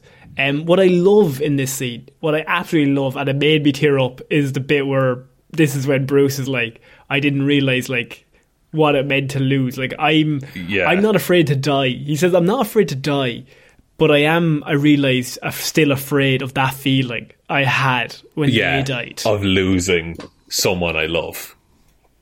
and it, he doesn't say it, but in this scene, I'm like, just tell him you love him. just like, Yeah. just, but he's not there yet. But he's getting there, and that's all Alfred needs. I think Alfred is wearing a Wayne ring as well while he's in the bed. I think I saw Yeah. that. And it's like, And and the and the bit where Alfred puts out his hand, and you're and for a minute I was like, he's not going to take it. Yeah. because this, and then he does. And you're like, yeah, you're growing. Like it's not about you. Like Alfred is technically your dad because in most canons of Batman, like Bruce will say, oh yeah, Thomas Wayne is my dad, but like Alfred's my father. Like he's he's he raised me. yeah, yeah. Yeah, like he turned him into, he helped him become the man he is, you know? Yeah. And so in this seeing them now I could be bringing in my own like past media. So like my experience with these characters before into this scene. So I'd be interested like there's probably people that don't really care, like they don't really not that they don't care, but like Batman and Alfred, who cares? And then hmm. in this movie, they don't get a lot of screen time together. So when Alfred goes down, I can see why, if you're coming into this, you'd be like, "Well, why do why should we care that his butler got Yeah. blown up?" Bruce doesn't even care about this guy. Yeah, like, Like- he just he, he's always mean to him. So I can see why there's some people like this isn't a very good scene. But I'm kind of bringing in past baggage from like other things. I'm like, yeah, these two are like they're a team. Like they're they're like a duo. And seeing them not be a duo in this at the start was weird. They're kind of like halfway there, but Bruce is not. Bruce is, Yeah. Bruce should be to Alfred like he's his son. So like there's the bit where. um in Mask of the Phantasm, which I think you probably remember it, is like him and Bruce are arguing, and Bruce is like, "You think you know me, don't you?" And Alfred's like, "Yeah, well, you know, I like, I um, I put bottoms on your, or no, I uh, I pressed all your bottoms when you were very young, so yes." I think I bloody well ought to know you, or whatever. Yeah. And he's kind of like he's known him since he was a kid. Like you can't scare Alfred, I do think there will be more Alfred stuff in the second one. Off especially back Andy Serkis. Yeah, yeah, like you don't get Andy Serkis for what, like three major scenes.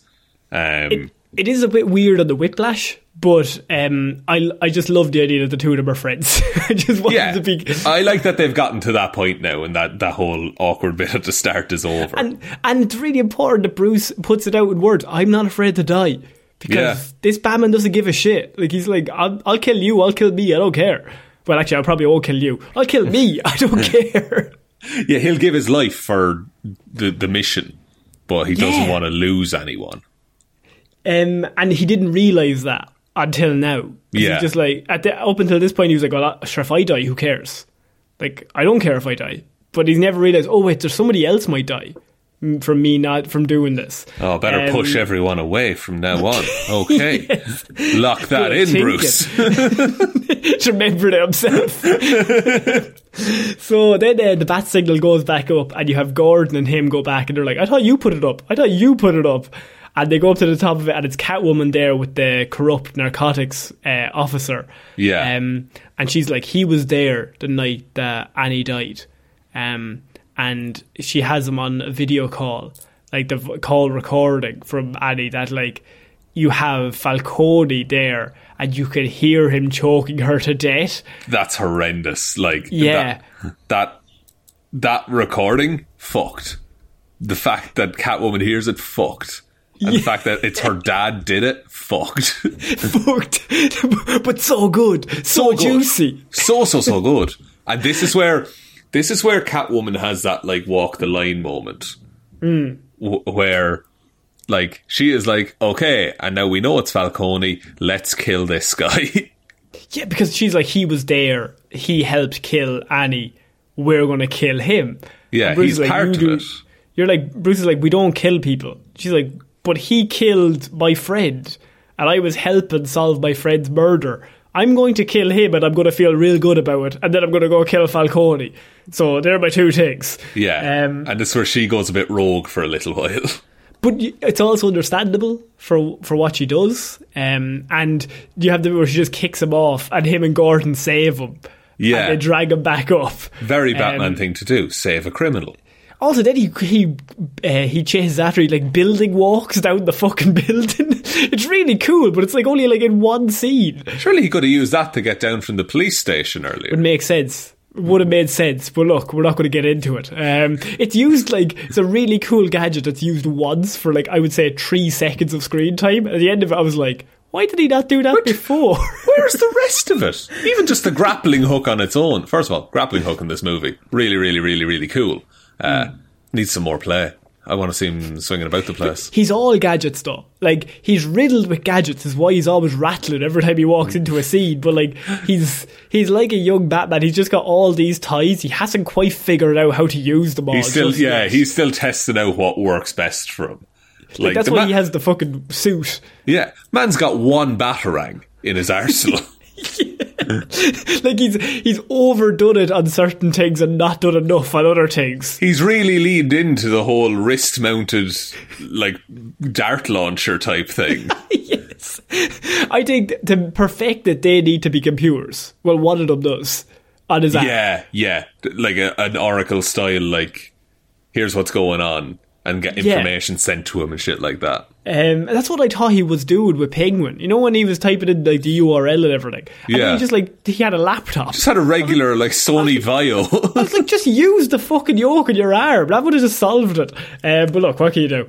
Um, so you, then he has to go try and catch up with Selina, Yeah. and um, th- they figure out Falcone's the rat. Is it comes to light. a falcon And- uh, also is a rat with wings. And so he's like, right, Fal- the Falcone is the rat. That means, and then the police, the narcotics guy is like, everyone in the city, he doesn't work for us. We all work for him. Falcone is the mayor. Like he's the, he's the guy who's run Gotham for twenty years, ever since the renewal project that we all skim money off every single year. Um, it's a Yeah. charity, so nobody ever looks at the oversights or the overheads. Like we can just do whatever the fuck we want. Yeah, because the Waynes donated like a billion dollars and then just died. So that money is just for the taking. And so they they're so Batman's like, we need to go back to the iceberg lounge. So he's like racing there. And Catwoman's already there, like full Selina Kyle outfit, and she's like, "Can I speak to Falcone? I'm just, I'm very upset about my friend Annie. I just need to talk to him." Um, Falcone's like, yes. Does he know she's his daughter? no, Right. I got. she I reveals thought- that now. She reveals that to him now. I thought that they that he knew when they met No. earlier. Okay. I don't. I no, I don't think so. So then, what happens is the Batman has to break into the iceberg lounge, and he has to cut off the electricity and go through the hallway after going down through the lift. Sean, thoughts? Oh, this scene, man. this is this is amazing. They shouldn't have shown it to us. No, this would have been amazing to see in the cinema first time. Why would? Why did they put this in the trailer? Because it- I I watched mean, the trailer fifty times. It's brilliant. It's amazing. But, but oh, if I had seen that in the cinema, I might have. I oh, I would have shit. I, myself. I was like giddy. I was watching it like giddy, like this is fucking pure Batman. Like you just he, you just see the muzzle shots of the gun, and like he's getting closer, like fucking Mike Myers. Like he's just Yeah, slowly getting closer to everyone and just breaking bones one by one.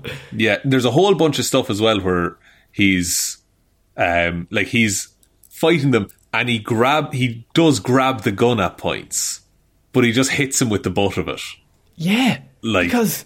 I mean, it would have solved a lot of issues if he just had Ben Affleck to just Oh, take the gun, machine gun them all to death. It's game over. You don't have to fight oh, anyone. If you could Batfleck quick scope every villain, yeah, absolutely. Bring the sniper to the lounge. Walk in with it. Very strange choice in those movies, but this is great. This scene where he's just mowing through lads is amazing. And also, he walks in as as um, he doesn't have time to put on the suit yet, so he comes in with just the eye makeup on and like the hair and the hat and the scarf up, and he gets in. And then he's like in the fucking other room, like cutting off the electricity, then quickly putting on the suit. Yeah. And then be like, okay, let's go to work. Um, and he just like barrels through them one by one. Another thing about that suit that I like, I do believe he can fit it in a backpack. Yes. Which It- is- It seems lightweight. Yeah, which is outstanding level of detail that just like he just walks around and he's ready to go in five minutes. I'm going to say so, Sean. Go ahead. I'm, I'm going to say it. I think this is the best looking Batsuit ever. Best batsuit we've ever had. Ever. I'm so glad you think so. I, I mean, Affleck's was fucking slick. I Affleck's was unreal. Yeah. But I think this, for what this is, it works so fucking good. It's like Um, it's everything that was good about every batsuit put together. Yeah, it's like it's got the cool grey of the Affleck suit, but like it's leaned, leaned down into like just. It's got like um the Christian Bale Dark Knight leanness Yeah. combined with the Affleck grey outlook with the cowl. Oh, And the, the collar of the cape gives it like a Keaton kind of presence that Yeah. he looks bigger and wider than he is. I just think it looks beautiful. Like it It's looks gorgeous. unreal. It's fucking amazing. I can't believe we haven't talked about that yet, but yeah, it's so good. We haven't talked about a lot of things. We've talked about the plot, but like all the actors, everyone's killed it. Everyone's Um, outstanding. That goes without saying, I think. Greig Fraser is on cinematography, um, and that guy, uh, he did The Mandalorian, then he did Dune, and then he Oh. did this. Good God, Um, Greig is having a good couple of months. Greig's after having a few months to himself there now. Um, he did like for, to go from Dune to then this. He worked on them back to back. And they're both very Um, different films, but they both look outstanding. Just beautiful. Every shot in this is fucking gorgeous. Yeah, and it's- it, It's the every frame a painting mindset. We're just like, no, you can pause at any point and this looks amazing. But it shouldn't be because it's always raining and it's always dark. It should be really drab and none of it should be nice. But fuck me, somehow. I've seen somehow- Man of Steel. Oh, I know. I'm well aware. Do you know what I don't like? Is Oh. people. This movie came out and people have started shitting on No Way Home because now No Way Home is shit because this is the new thing. No, I two things can be have- good. We can have lots of nice things, guys. Isn't I it great? mean- We've got two good movies. back to back, and they're good in different ways. Yeah. and that's fine. and they both do different jobs. They're both different stories. Like you're in it for different reasons. I don't always want to watch Seven. Sometimes I want to watch Scott Pilgrim. and the thing about that is, like, I I see you see it a lot on Twitter that like this movie comes out. Oh well, Marvel's dog shit. The MCU is dog shit. MCU is dead. Called Yeah, it. this is new. This is now the new thing. This is big deal. And look, I think two things can be good at once. We've talked about this. Yeah. the MCU is can be good. No Way Home, excellent. Very much like it. Eternals, not so excellent. not so good. Now that doesn't say everything in the MCU is good, but there's a lot of really good stuff there. They've made an awful lot of money doing Yeah, yeah. good stuff. I mean, DC, they've done this. They've also done some things that we not. Some things that we don't like. They did the first Wonder Woman though. That was pretty good. that was pretty good. That was pretty good. Did the second Wonder Woman? Uh, I haven't seen it. Uh, That, but go on. I was going to say that like I I want them to because it's definitely getting a sequel. Like, Oh that's yeah, been no, known for ages. signed on for three movies. Yeah, yeah, yeah. I want them to be really, really careful. And I Yeah. just let him do the exact same thing he's already done. Let Matt Reeves do what he wants to do. Don't say, no, but this worked well in the last movie, so we need to include it. No, if he wants to get rid of it, get rid of it.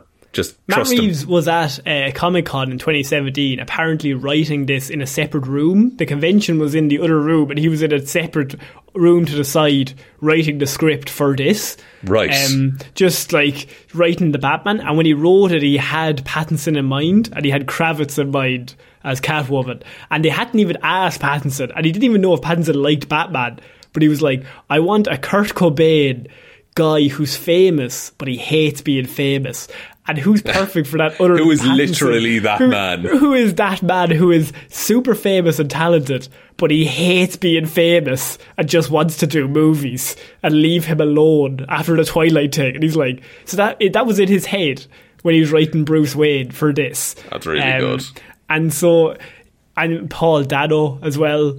Uh, I think Paul Dano was the first choice for this as well. That he wanted to bring him in. He's he I I he was an odd choice for Riddler, but I really like what he did with it. But I mean, have you seen him in like prisoners and shit? Like he's fucking he's he's so good at just being weird. Yeah, see him in There Will Be Blood. he's a chameleon. He's an absolute chameleon. That lad. No, And- Chameleon's a Spider-Man villain. Connor. Okay, sorry, I do apologize. But he's so good at just being fucking weird. Yeah. And like, and he- I'm sure he's a lovely man in real life, but he's just really good at that as those characters on screen. And you're like, you're off putting. Just, just, I'm uncomfortable watching you doing stuff. Um, Yeah. There's a very uncomfortable bit later. with- yeah, coming up. But yeah, Yeah. so they, they go to the iceberg lounge, and eventually Catwoman catches up with Falcone. The two of them are fighting. She's about to kill him, and Yeah. Bruce comes in and stops her, and is like, "You don't need to kill him. You're if you take his life, you're not as like you're the same as him. We're not going to do that." And it's a really great Batman scene because that is exactly what Batman's done hundreds of times in the comic books. Yeah. you're like. you are better than this. Like, You're, better than that crime boss that you want to kill. yeah, don't be like him. Uh, I also like Catwoman gets a full on scratch in with her nails. That's a very nice bit that I liked. Um, and I like Batman has Falcone. Like, he has caught him, and Falcone is laughing, being like, "Okay, arrest me. Like it's my. I, I'm going to be back here tomorrow night. It, you can't. I am. Immu- I am like. Uh, is immunity to because to because law. he thinks he owns everybody in the police force as well. so Yeah. it doesn't matter. And He owns but every the great- judge. He owns every jury. like, and so every, everybody comes out, and he comes out with a club, and you have Penguin there, and Penguin is so good. Colin Farrell in this is like he sees his chance, and Yeah. it comes out that he's the rat. You're, you're like you're the fucking rat. Yeah. For all of us, and we all lived in fear of you. Like, and you can see Penguin's eyes light up, and he's like, "This is like a gap in the market." yeah, th- this is like there's a power vacuum right now, and the first one who grabs it gets it. and he's the he's like lined up to be that. And so you have uh, Falcone like, oh, you're a big man now, are you? Because I'm in handcuffs. Yeah, yeah. He gets shot, and you're like, oh shit, what the fuck? And then you forget, like, because you forgot for like five seconds. Yeah. The riddle was bring him into the light. Bring the rat to the light. Yeah. And so, yeah, uh, so Batman walks him out. Uh, completely doesn't plan this. Walks him out. He happens to be under a street light, and Riddler pulls the trigger from across the ro- road. And I think the riddle is like, bring him into the light and I'll show myself. And so Yeah. then R- Batman looks into the, into the window, and of course, Riddler's up there, and they all sprint up, and they they eventually catch him in the cafe, which is in the trailer. That he's just sitting there waiting for them because he's done now. He's Yeah. he's he's done what he wanted to do. He's accomplished everything. Uh, Yeah. Riddler's apartment, terrifying. Awful, awful little place. horrible place to exist. Really good character building, horrible place to exist. I don't want to be there, but yeah, it's cool. it's cool, but it's bad. Um, it just it is. I mean, it is seven. It's like yeah, the it's a serial killer Seven. room. Yeah, and so they they eventually catch him. They take him away, and you're just like, okay, well that's the movie done. And then I was like, wait, there's another half an hour left. What the fuck is going on here? Um, and this is really where I do think the movie is too long, Sean. I think it's Yeah. about 25 minutes too long. Two and a half hours. This will be a fucking unreal experience. I think you could still have the end. I understand why the end is there because I mean I've already said the end made me cry in terms of what it accomplishes. But I think there's bits in between that you could cut out Yeah, to I get think- us to there. yeah, some of the Falcone stuff, I feel, could have been cut down a bit. Because we kind of catch two villains one after another, and then there's the big set piece. Yeah, I, I mean, you could even do it that Riddler's at the final place, but he's also surrounded by all of his friends. Yeah. So you catch him there. Yeah, I there there is a bit there's a bit too much back and forth sometimes of Bruce being like, okay, and that's sorted, but wait, this doesn't make sense.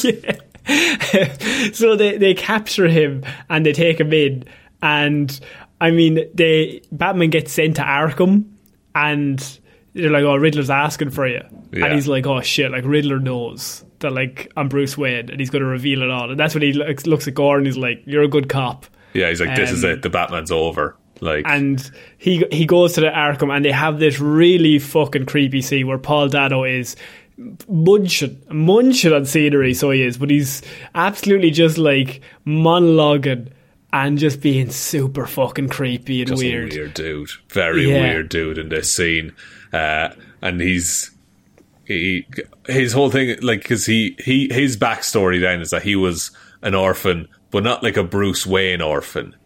He was a regular. or- He says one line and it stuck with me, and it was like every winter one of the babies dies because Hmm. it's so cold in the building.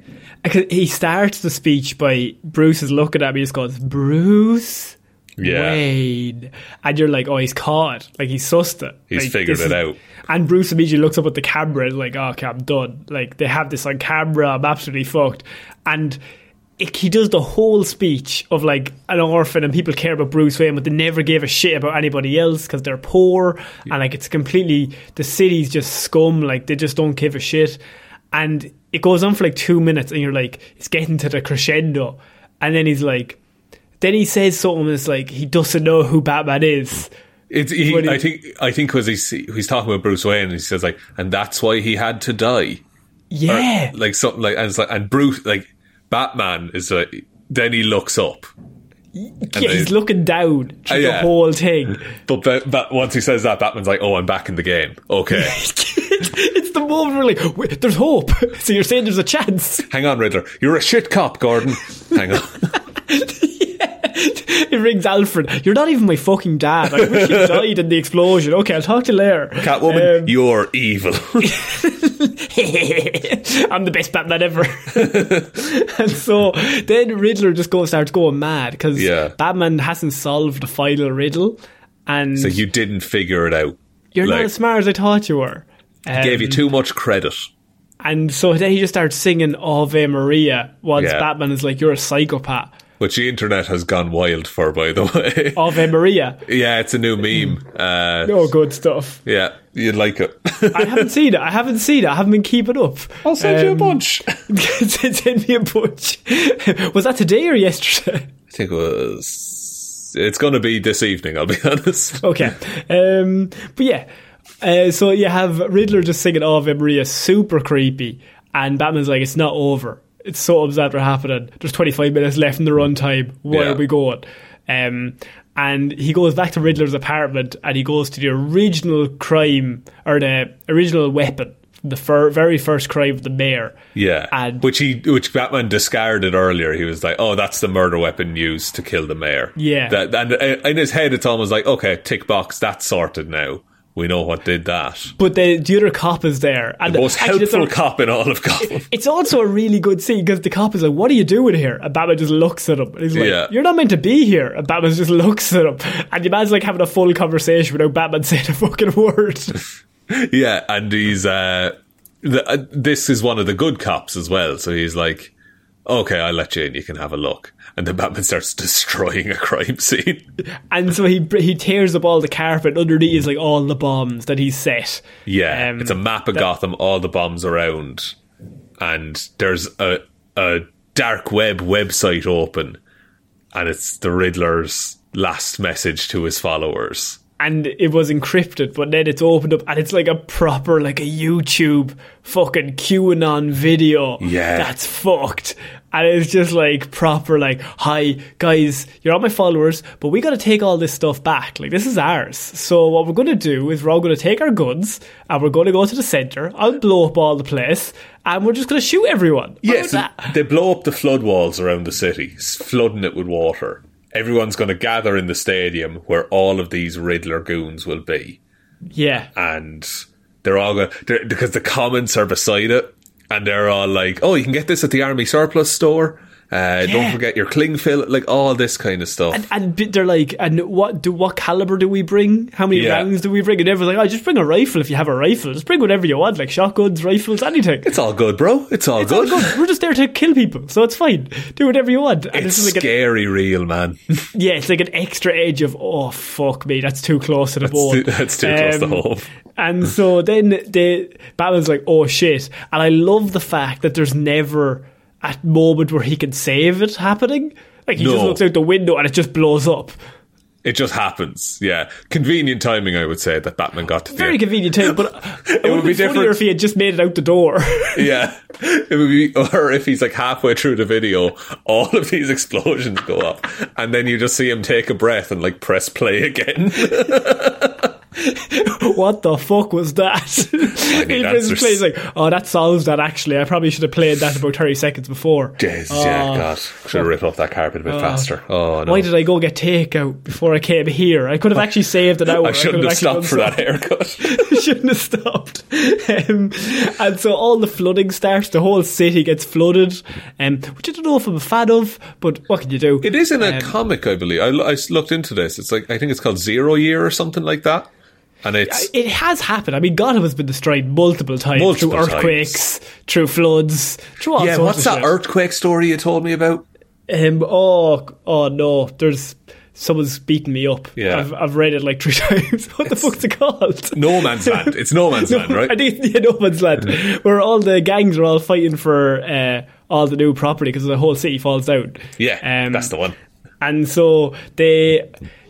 They, um, the whole city gets flooded and everyone goes to the centre and Batman turns up there and all the Riddlers are all decked out in like full Riddler gear Yeah. um, with all their guns at the top and Batman just starts mowing through them Yeah, just starts cutting them down. Like the also, it's a really weird scene because they're kind of huge. Like because one of them arrives and the other guys like welcome him yeah and they're like, "Come on in." It's really weird and humanizing for horrible people. It's awful. but that's that I think that's the point though yeah, That's- you're meant to feel uncomfortable with these guys. Yeah, and my favorite bit, by the way, is the mayor being like, and Gordon's like, "You're gonna die if you go Yeah. out there." She's They like- are here objectively for you.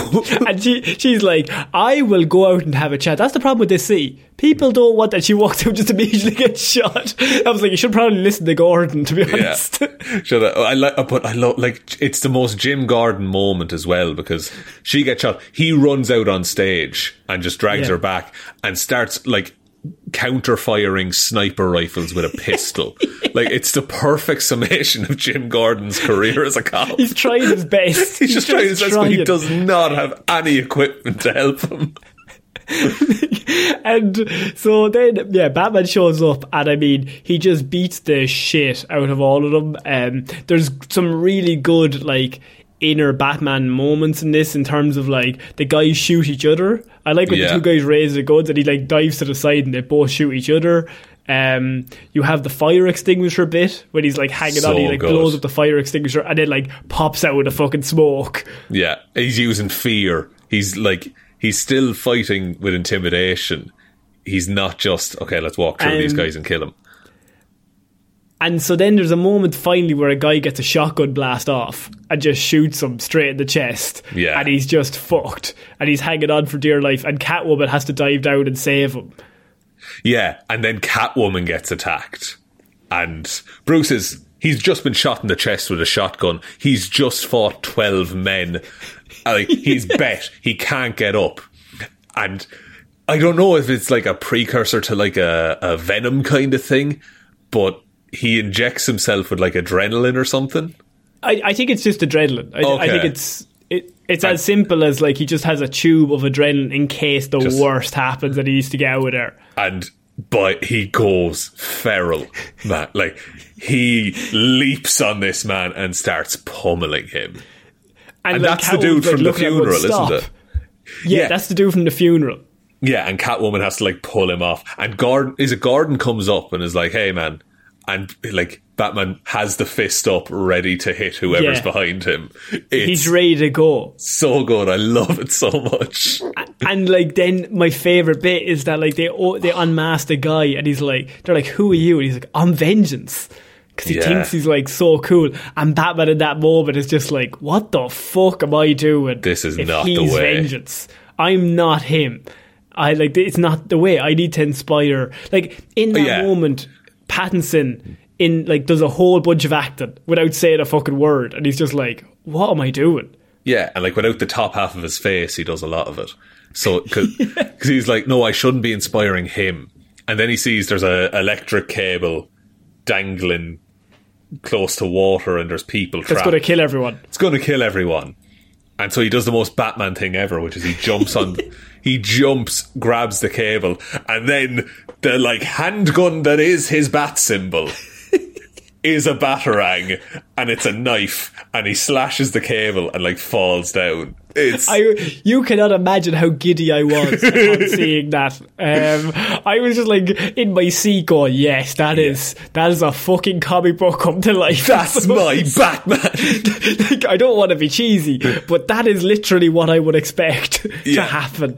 And Um, the next bit then is all kind of like somber and slow motion because like the bad guys are defeated. Yeah, but and Batman objectively could leave and save himself and like get away, you know, not risk the police coming after him. But he like he's standing there in the water and he looks back and he just pulls out a flare and just holds it up and walks towards the people who are trapped. and he starts saving people, and he leads them all out. Like he's the light that leads Yeah. them all out of there. And one of them Um, is the kid. Yes. The, the kid is the first one to take Batman's hand. Yeah, because the mayor doesn't. The No. mayor looks at him and is like, "Who the fuck are you?" And the kid's like, "This guy's good. He's going to Yeah. help because he saved him already." He's- well, actually, yeah. no, Bruce saved him, I suppose. Um, Maybe he knows. But, but the bit that really like that was the bit where I was like emotional at The helicopter. That I was like, "This is pure." This is the helicopter scene. It's like when he leads them all out and he's like carry, and then the narration kicks back in and is like, "I've been doing it wrong." Like all this time, I've been living by fear, and I shouldn't be trying to instill fear. I can still try and instill fear in the criminals, but it's about instilling hope the that people. there's somebody out there looking out for these people. They're Yeah. looking out for the people of Gotham.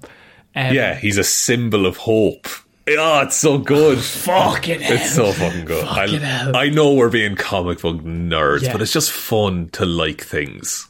Yeah, um, and like the, The fact bit- that oh, he also says um, he he says vengeance won't change the past, and that's why he's like I need Bruce, to. my and boy. like Bruce, Bruce has grown up. You've got it. You've got it, my boy. He's now Batman the animated series. Bruce. it's best Bruce. Uh, the helicopter bit is it's where the the lady is being strapped in and she's like holding on to Batman's she won't hand. let go of him because he's the only one that she trusts. Yeah. And he has to like carry her and he puts her down and she's like looking at him like, is it okay? And he's like, these people, I trust them too. Yeah, I- it's okay. You can go with them. You They'll can go with them. you.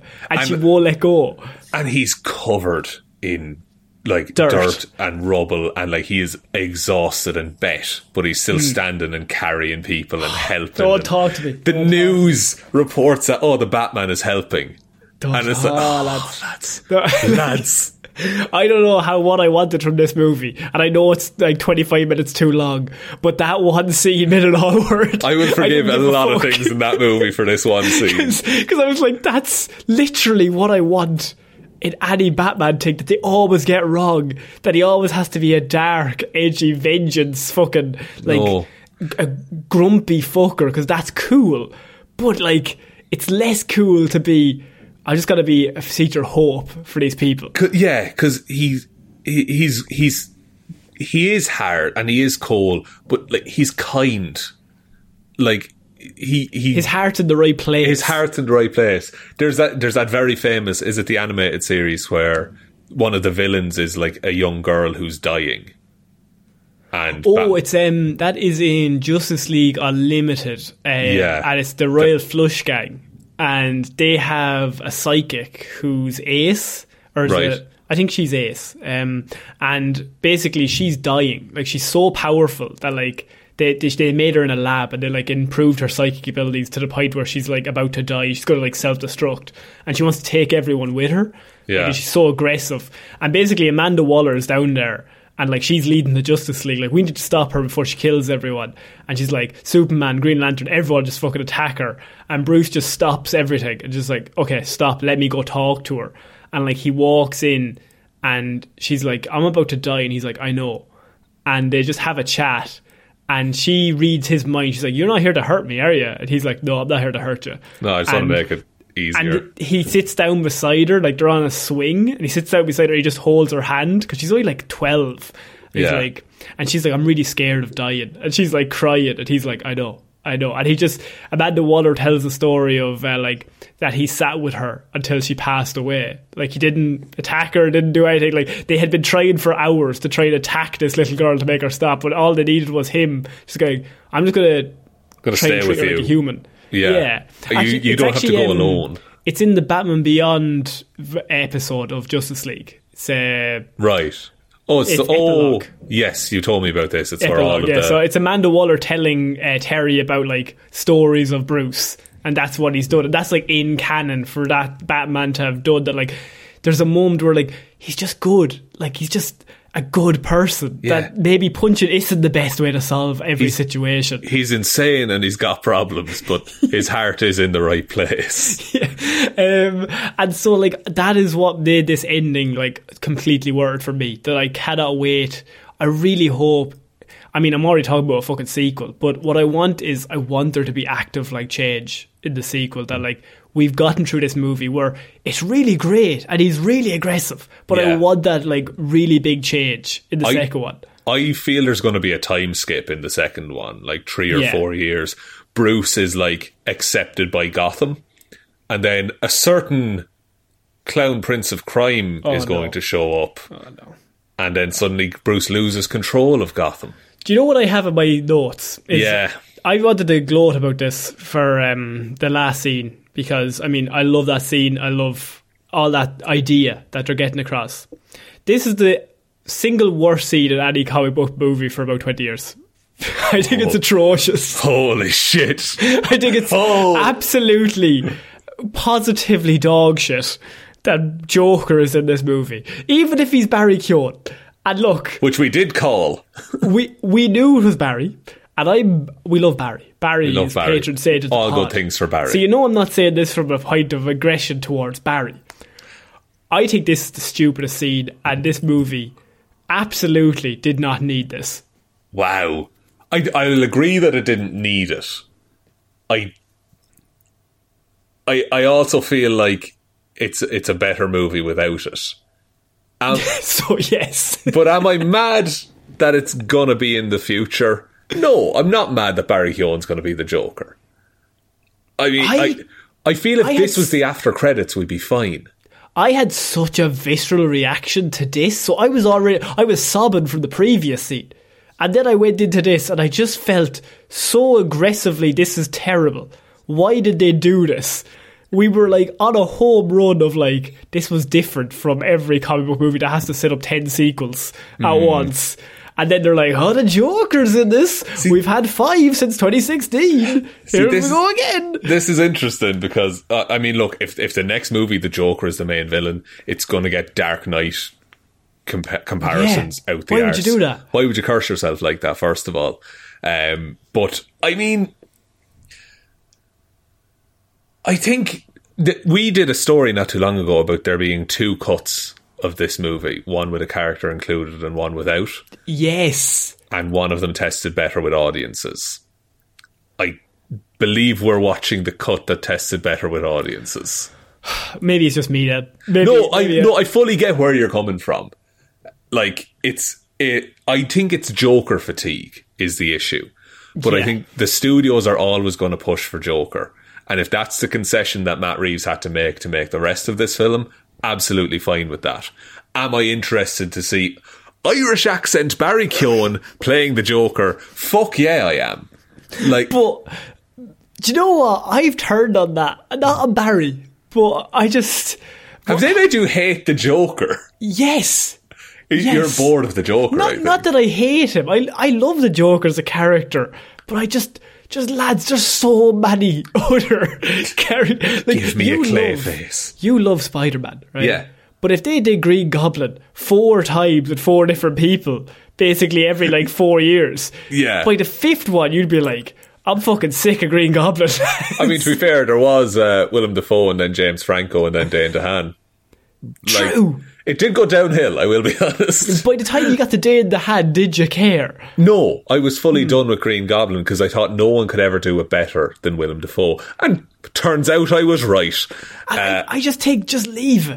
I mean, you've had two Oscar winning performances, but then again, look, I think you're right. Joker makes the money, so they're obviously going to throw him in. And it's going to test better with audiences because the audiences that they're bringing in aren't me and you who have to talk about comic book stuff or us people who like love this shit. Yeah. Going to obviously trust more for the like the people who had to go with their kids or whatever. Like oh, that's Joker. The kids are like, yeah, that's Joker. That's really cool. yeah, like, but like, in when Dark Knight came out, we were, what, 15, 16? Yeah, something like that. That was the coolest shit in the world, man. So, like, imagine being 15 or 16 watching this Batman. And then Oh, being yeah, hyped like- for, oh, we'll get a Joker with this Batman. if I was 15, this would be my favorite movie of all time, and I I still think it might be in the top five. very good, very impressive. but it's it's really good. Um, it's and it ends with um, him and Catwoman going separate ways. She goes off to I like that. Um, and he goes off. And the last shot is him just looking in the mirror uh, at her, and so that is the end of the film. I mean, Matt Reeves, fucking amazing. I love the fact that they just let him do what he wanted to do. Yeah. just Let him go. it's the classic thing that we say is that, like, studios trust your directors. And by God, Matt Reeves proved that to be right. And Like, Matt Reeves, I like the cast. I mean, Pattinson, I think this is like. I mean, he has had some fucking excellent performances over the last few years. I think this is right up there. Like, and This is up there with like the Lighthouse and shit. Like in terms of performance, I know they're very different films, but like in terms of an actor doing a job well, yeah, but you know what's weird is I don't like him as Bruce Wayne. I like I love but- him as Bruce but Wayne. But no, I don't like him as Bruce Wayne as like I don't like the character. But that's the point. He he hates being Bruce Wayne. He he doesn't feel comfortable as yeah. Bruce Wayne. I So- like the to- like not tortured, but like yeah, I mean kind of tortured, but like the the Joker tattoo anxious. damaged. like he's just he's just got anxiety. He's, an- just he's like he yeah, he's anx- he's anxious, he's depressed, he's probably obsessive compulsive in some way. Uh, like he's and he hates himself. Yeah. And so he, he feels so much more comfortable because he gets to be somebody else. Like Yeah. And, And- he gets to be the Batman and then people respect him and people like him. yeah, and he he feels like he can do something when he was very unable to save his parents. Yeah. I think we just And summed up the character of Batman. I think we did. Uh, the, Zoe Kravitz, I mean, she's fucking Catwoman. I'm in Like, love with Zoe Kravitz now, Connor. Quite frankly. I'll say it. Did you see the tweet that was like the, there was a girl behind me that moaned when she came onto the screen? I saw, I saw, I saw one tweet and it was, uh, I won't be able to walk out of the cinema after watching Zoe Kravitz in a leather suit kicking men for three hours. But there was also one that was like for for the bisexuals, Pattinson and Kravitz back to back. What am I to do? I've got too many presents at Christmas. Um, look, I think she is literally Catwoman. Um, Yeah. Just Nailed it. That's that is just uh, it's the I would say that's right up there with Hugh Jackman Wolverine with Patrick Stewart as Professor X. I think like Ryan Reynolds Deadpool, Zoe Kravitz Catwoman. That is just. Is right, is right, perfect. Paul Dano as Riddler, excellent. Jeffrey Wright, I mean, fucking excellent, really talented love him human being. Gordon. So, Um, so good. That man is an actor as well. Like, he is a proper actor. And he brought He's so it. good. Like so good in this. Um, I mean, Andy Serkis doesn't really get a lot of play. I think he's only had like two or three scenes. We know Andy Serkis is really talented. It's just they probably just didn't give him enough. But you could also say that about like I wouldn't say Michael Caine. I think if we went back, I don't know if Michael Caine gets as many scenes as we think he does. in the but it's Michael Caine, so he has gravitas. that- yeah, I, I in the first one, it's he gets quite a bit, I think, because in the he- Dark Knight though. The yeah, actually, like he he doesn't get a huge amount. He burns a letter. True. But but maybe that's part of the trilogy though. Like the first one, you have Alfred and Bruce. They're like Bruce is like, "You're not my dad."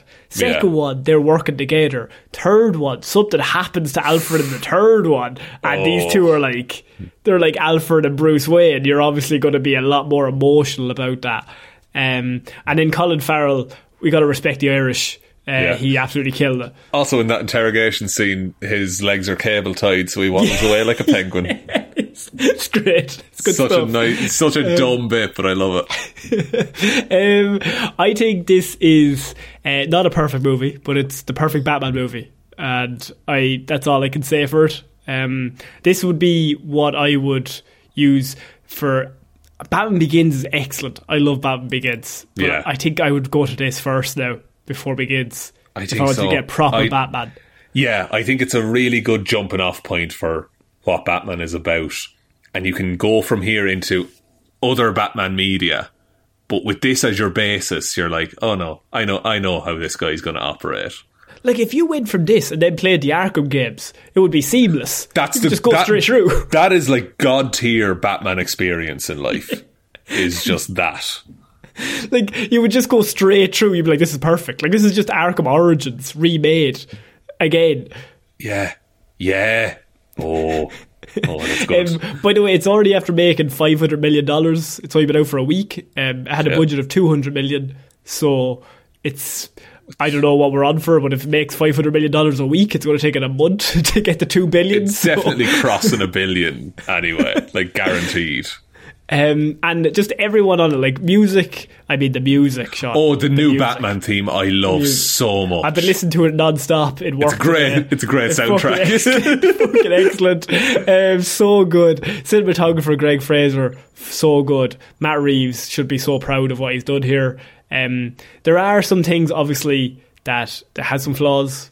It's a bit long. There are two, two or three scenes that definitely, um, to me, you probably could cut. Yeah, Wouldn't Batman forgets to be smart sometimes. sometimes, but I think at its core, like it understands the character, like it has good intentions. So even when it does stuff that I'm like, I wouldn't have done it like that, but I, I, I have heart. You know what you're doing. You just described Batman. yeah. You've just described the character of Batman in describing the Batman like, film. There's scenes in it where I'm like, that's not what I would do, but at the same time, how you where you go from there is like, I see what you're trying though. I see what you're, I'm, I'm willing to forgive it. yeah, and we're trying to get from A to C. I get why B had to happen. Yeah, um, but yeah, th- I mean that is our Batman review, Sean. If you have anything else to add, No, I don't think so. Uh, we shaved an hour off of the runtime of the movie, so that's pretty Jesus, good. that's a miracle. Yeah, we really summed it up there. No, I like I had so much fun with this movie. Um, it, and I, I, be, I was also expecting to be a bit disappointed at the end of it, but I can honestly say I wasn't. Um, I would love to hear what people have to say about it. Um, like with our listeners, because I feel like our listeners were all kind of in the same echo chamber. So I'd love if there were different opinions uh, on this movie uh, that we can take a look People at. People might not have liked it. People might not have liked it. People might have liked it more than us. Impossible. I'm the biggest Batman fan. Uh, actually, no. Factually, that's not true on this podcast. Um, It's also not. I'm not either. But like, there's- I get loads of things wrong. I'm like, do you remember that story? Do you remember that Barbara Gordon one? Do you remember something happened to her? Jeez, no, I can't. Re- oh, I think you made that up. I think that's fan fiction. People are like listening to like this guy's a fucking moron. he never read Batman at all. I've seen a movie. There's a scene on a roof between Batman and Barbara. Gordon. Stop that. do, you, do, you- do you want to do a Weetabix or are we? I mean, I don't know how about what Weetabix to give it. I'd give it. I'd give it a full Irish. To be fair, it's like my favorite breakfast. I give, I'm going to give it a full Irish as well. Excellent beans. You getting beans on there? Uh, no. Yeah, no beans. No beans. No Do you, wanna beans. take, do you want to take us out, John? Yeah, thanks everyone for listening to this very special episode of Movie Mondays. Uh, if you want to support the show, you can support us over on Patreon. That's patreon.com slash heroes for hire podcast, link in the description. Special shout outs go to Reporter Waffles, outstanding in his field. I hope you have an umbrella in case it rains in that field, Waffles. Mm-hmm. Uh, Kira Lawler, David Clark, Ed Ball, Joe Burney, Roisin the Wife Palmer, Ryan Right Time Evanson, Sean Groyer for Bro Jameson, Dominic, Josiah Florida Gal Green, Anna Helmroos, Little Dicky, the lads turned their stories into motion pictures and made millions, McGrew, Danny McLaughlin, Ray, I can't believe Wanda did this, Sammy DeLucia, and Michelle wishing Ronan Brown a very happy 10th birthday.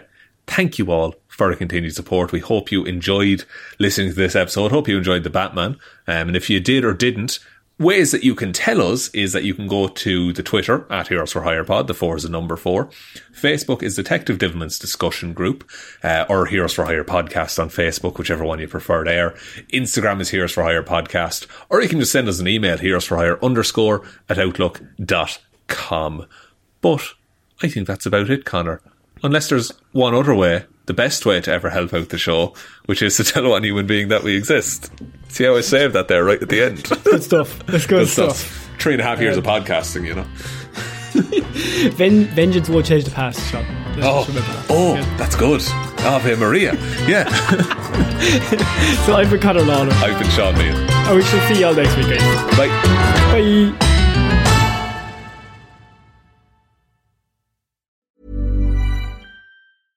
Imagine the softest sheets you've ever felt. Now imagine them getting even softer over time. That's what you'll feel with Boll and Branch's organic cotton sheets. In a recent customer survey, 96% replied that Bowl and Branch sheets get softer with every wash. Start getting your best night's sleep in these sheets that get softer and softer for years to come. Try their sheets with a 30-night guarantee. Plus, get 15% off your first order at bollandbranch.com. Code BUTTERY. Exclusions apply. See site for details. Want to get a chiseled look in the jawline? Sculpt and shape your jawline with added volume from Juvederm Volux XC. Juvederm Volux XC is an injectable gel specifically designed to be robust enough to improve moderate to severe loss of jawline definition. And it is the first and only hyaluronic acid filler approved for the jawline. Add volume to your jawline for a chiseled look with Juvederm Volux XC. For important safety information and to find a licensed specialist, visit juvederm.com that's J U V E D E R M dot com. Not for people with severe allergic reactions, allergies to lidocaine, or the proteins used in Juvederm. Common side effects include injection site redness, swelling, pain, tenderness, firmness, lumps, bumps, bruising, discoloration, or itching. There's a risk of unintentional injection into a blood vessel, which can cause vision abnormalities, blindness, stroke, temporary scabs, or scarring. Talk to a licensed specialist to find out if it's right for you. Visit juvederm.com. That's J U V E D E R M.com. Hi, I'm Daniel, founder of Pretty Litter. Did you know cats tend to hide symptoms of sickness and pain? I learned this the hard way after losing my cat, Gingy. So I created Pretty Litter, a health monitoring litter that helps detect early signs of illness by changing colors, saving you money and potentially your cat's life. Pretty Litter is veterinarian developed, and it's the easiest way to keep tabs on your fur baby's health right at home. Go to prettylitter.com and use code ACAST for 20% off your first order and a free cat toy. Terms and conditions apply. See site for details.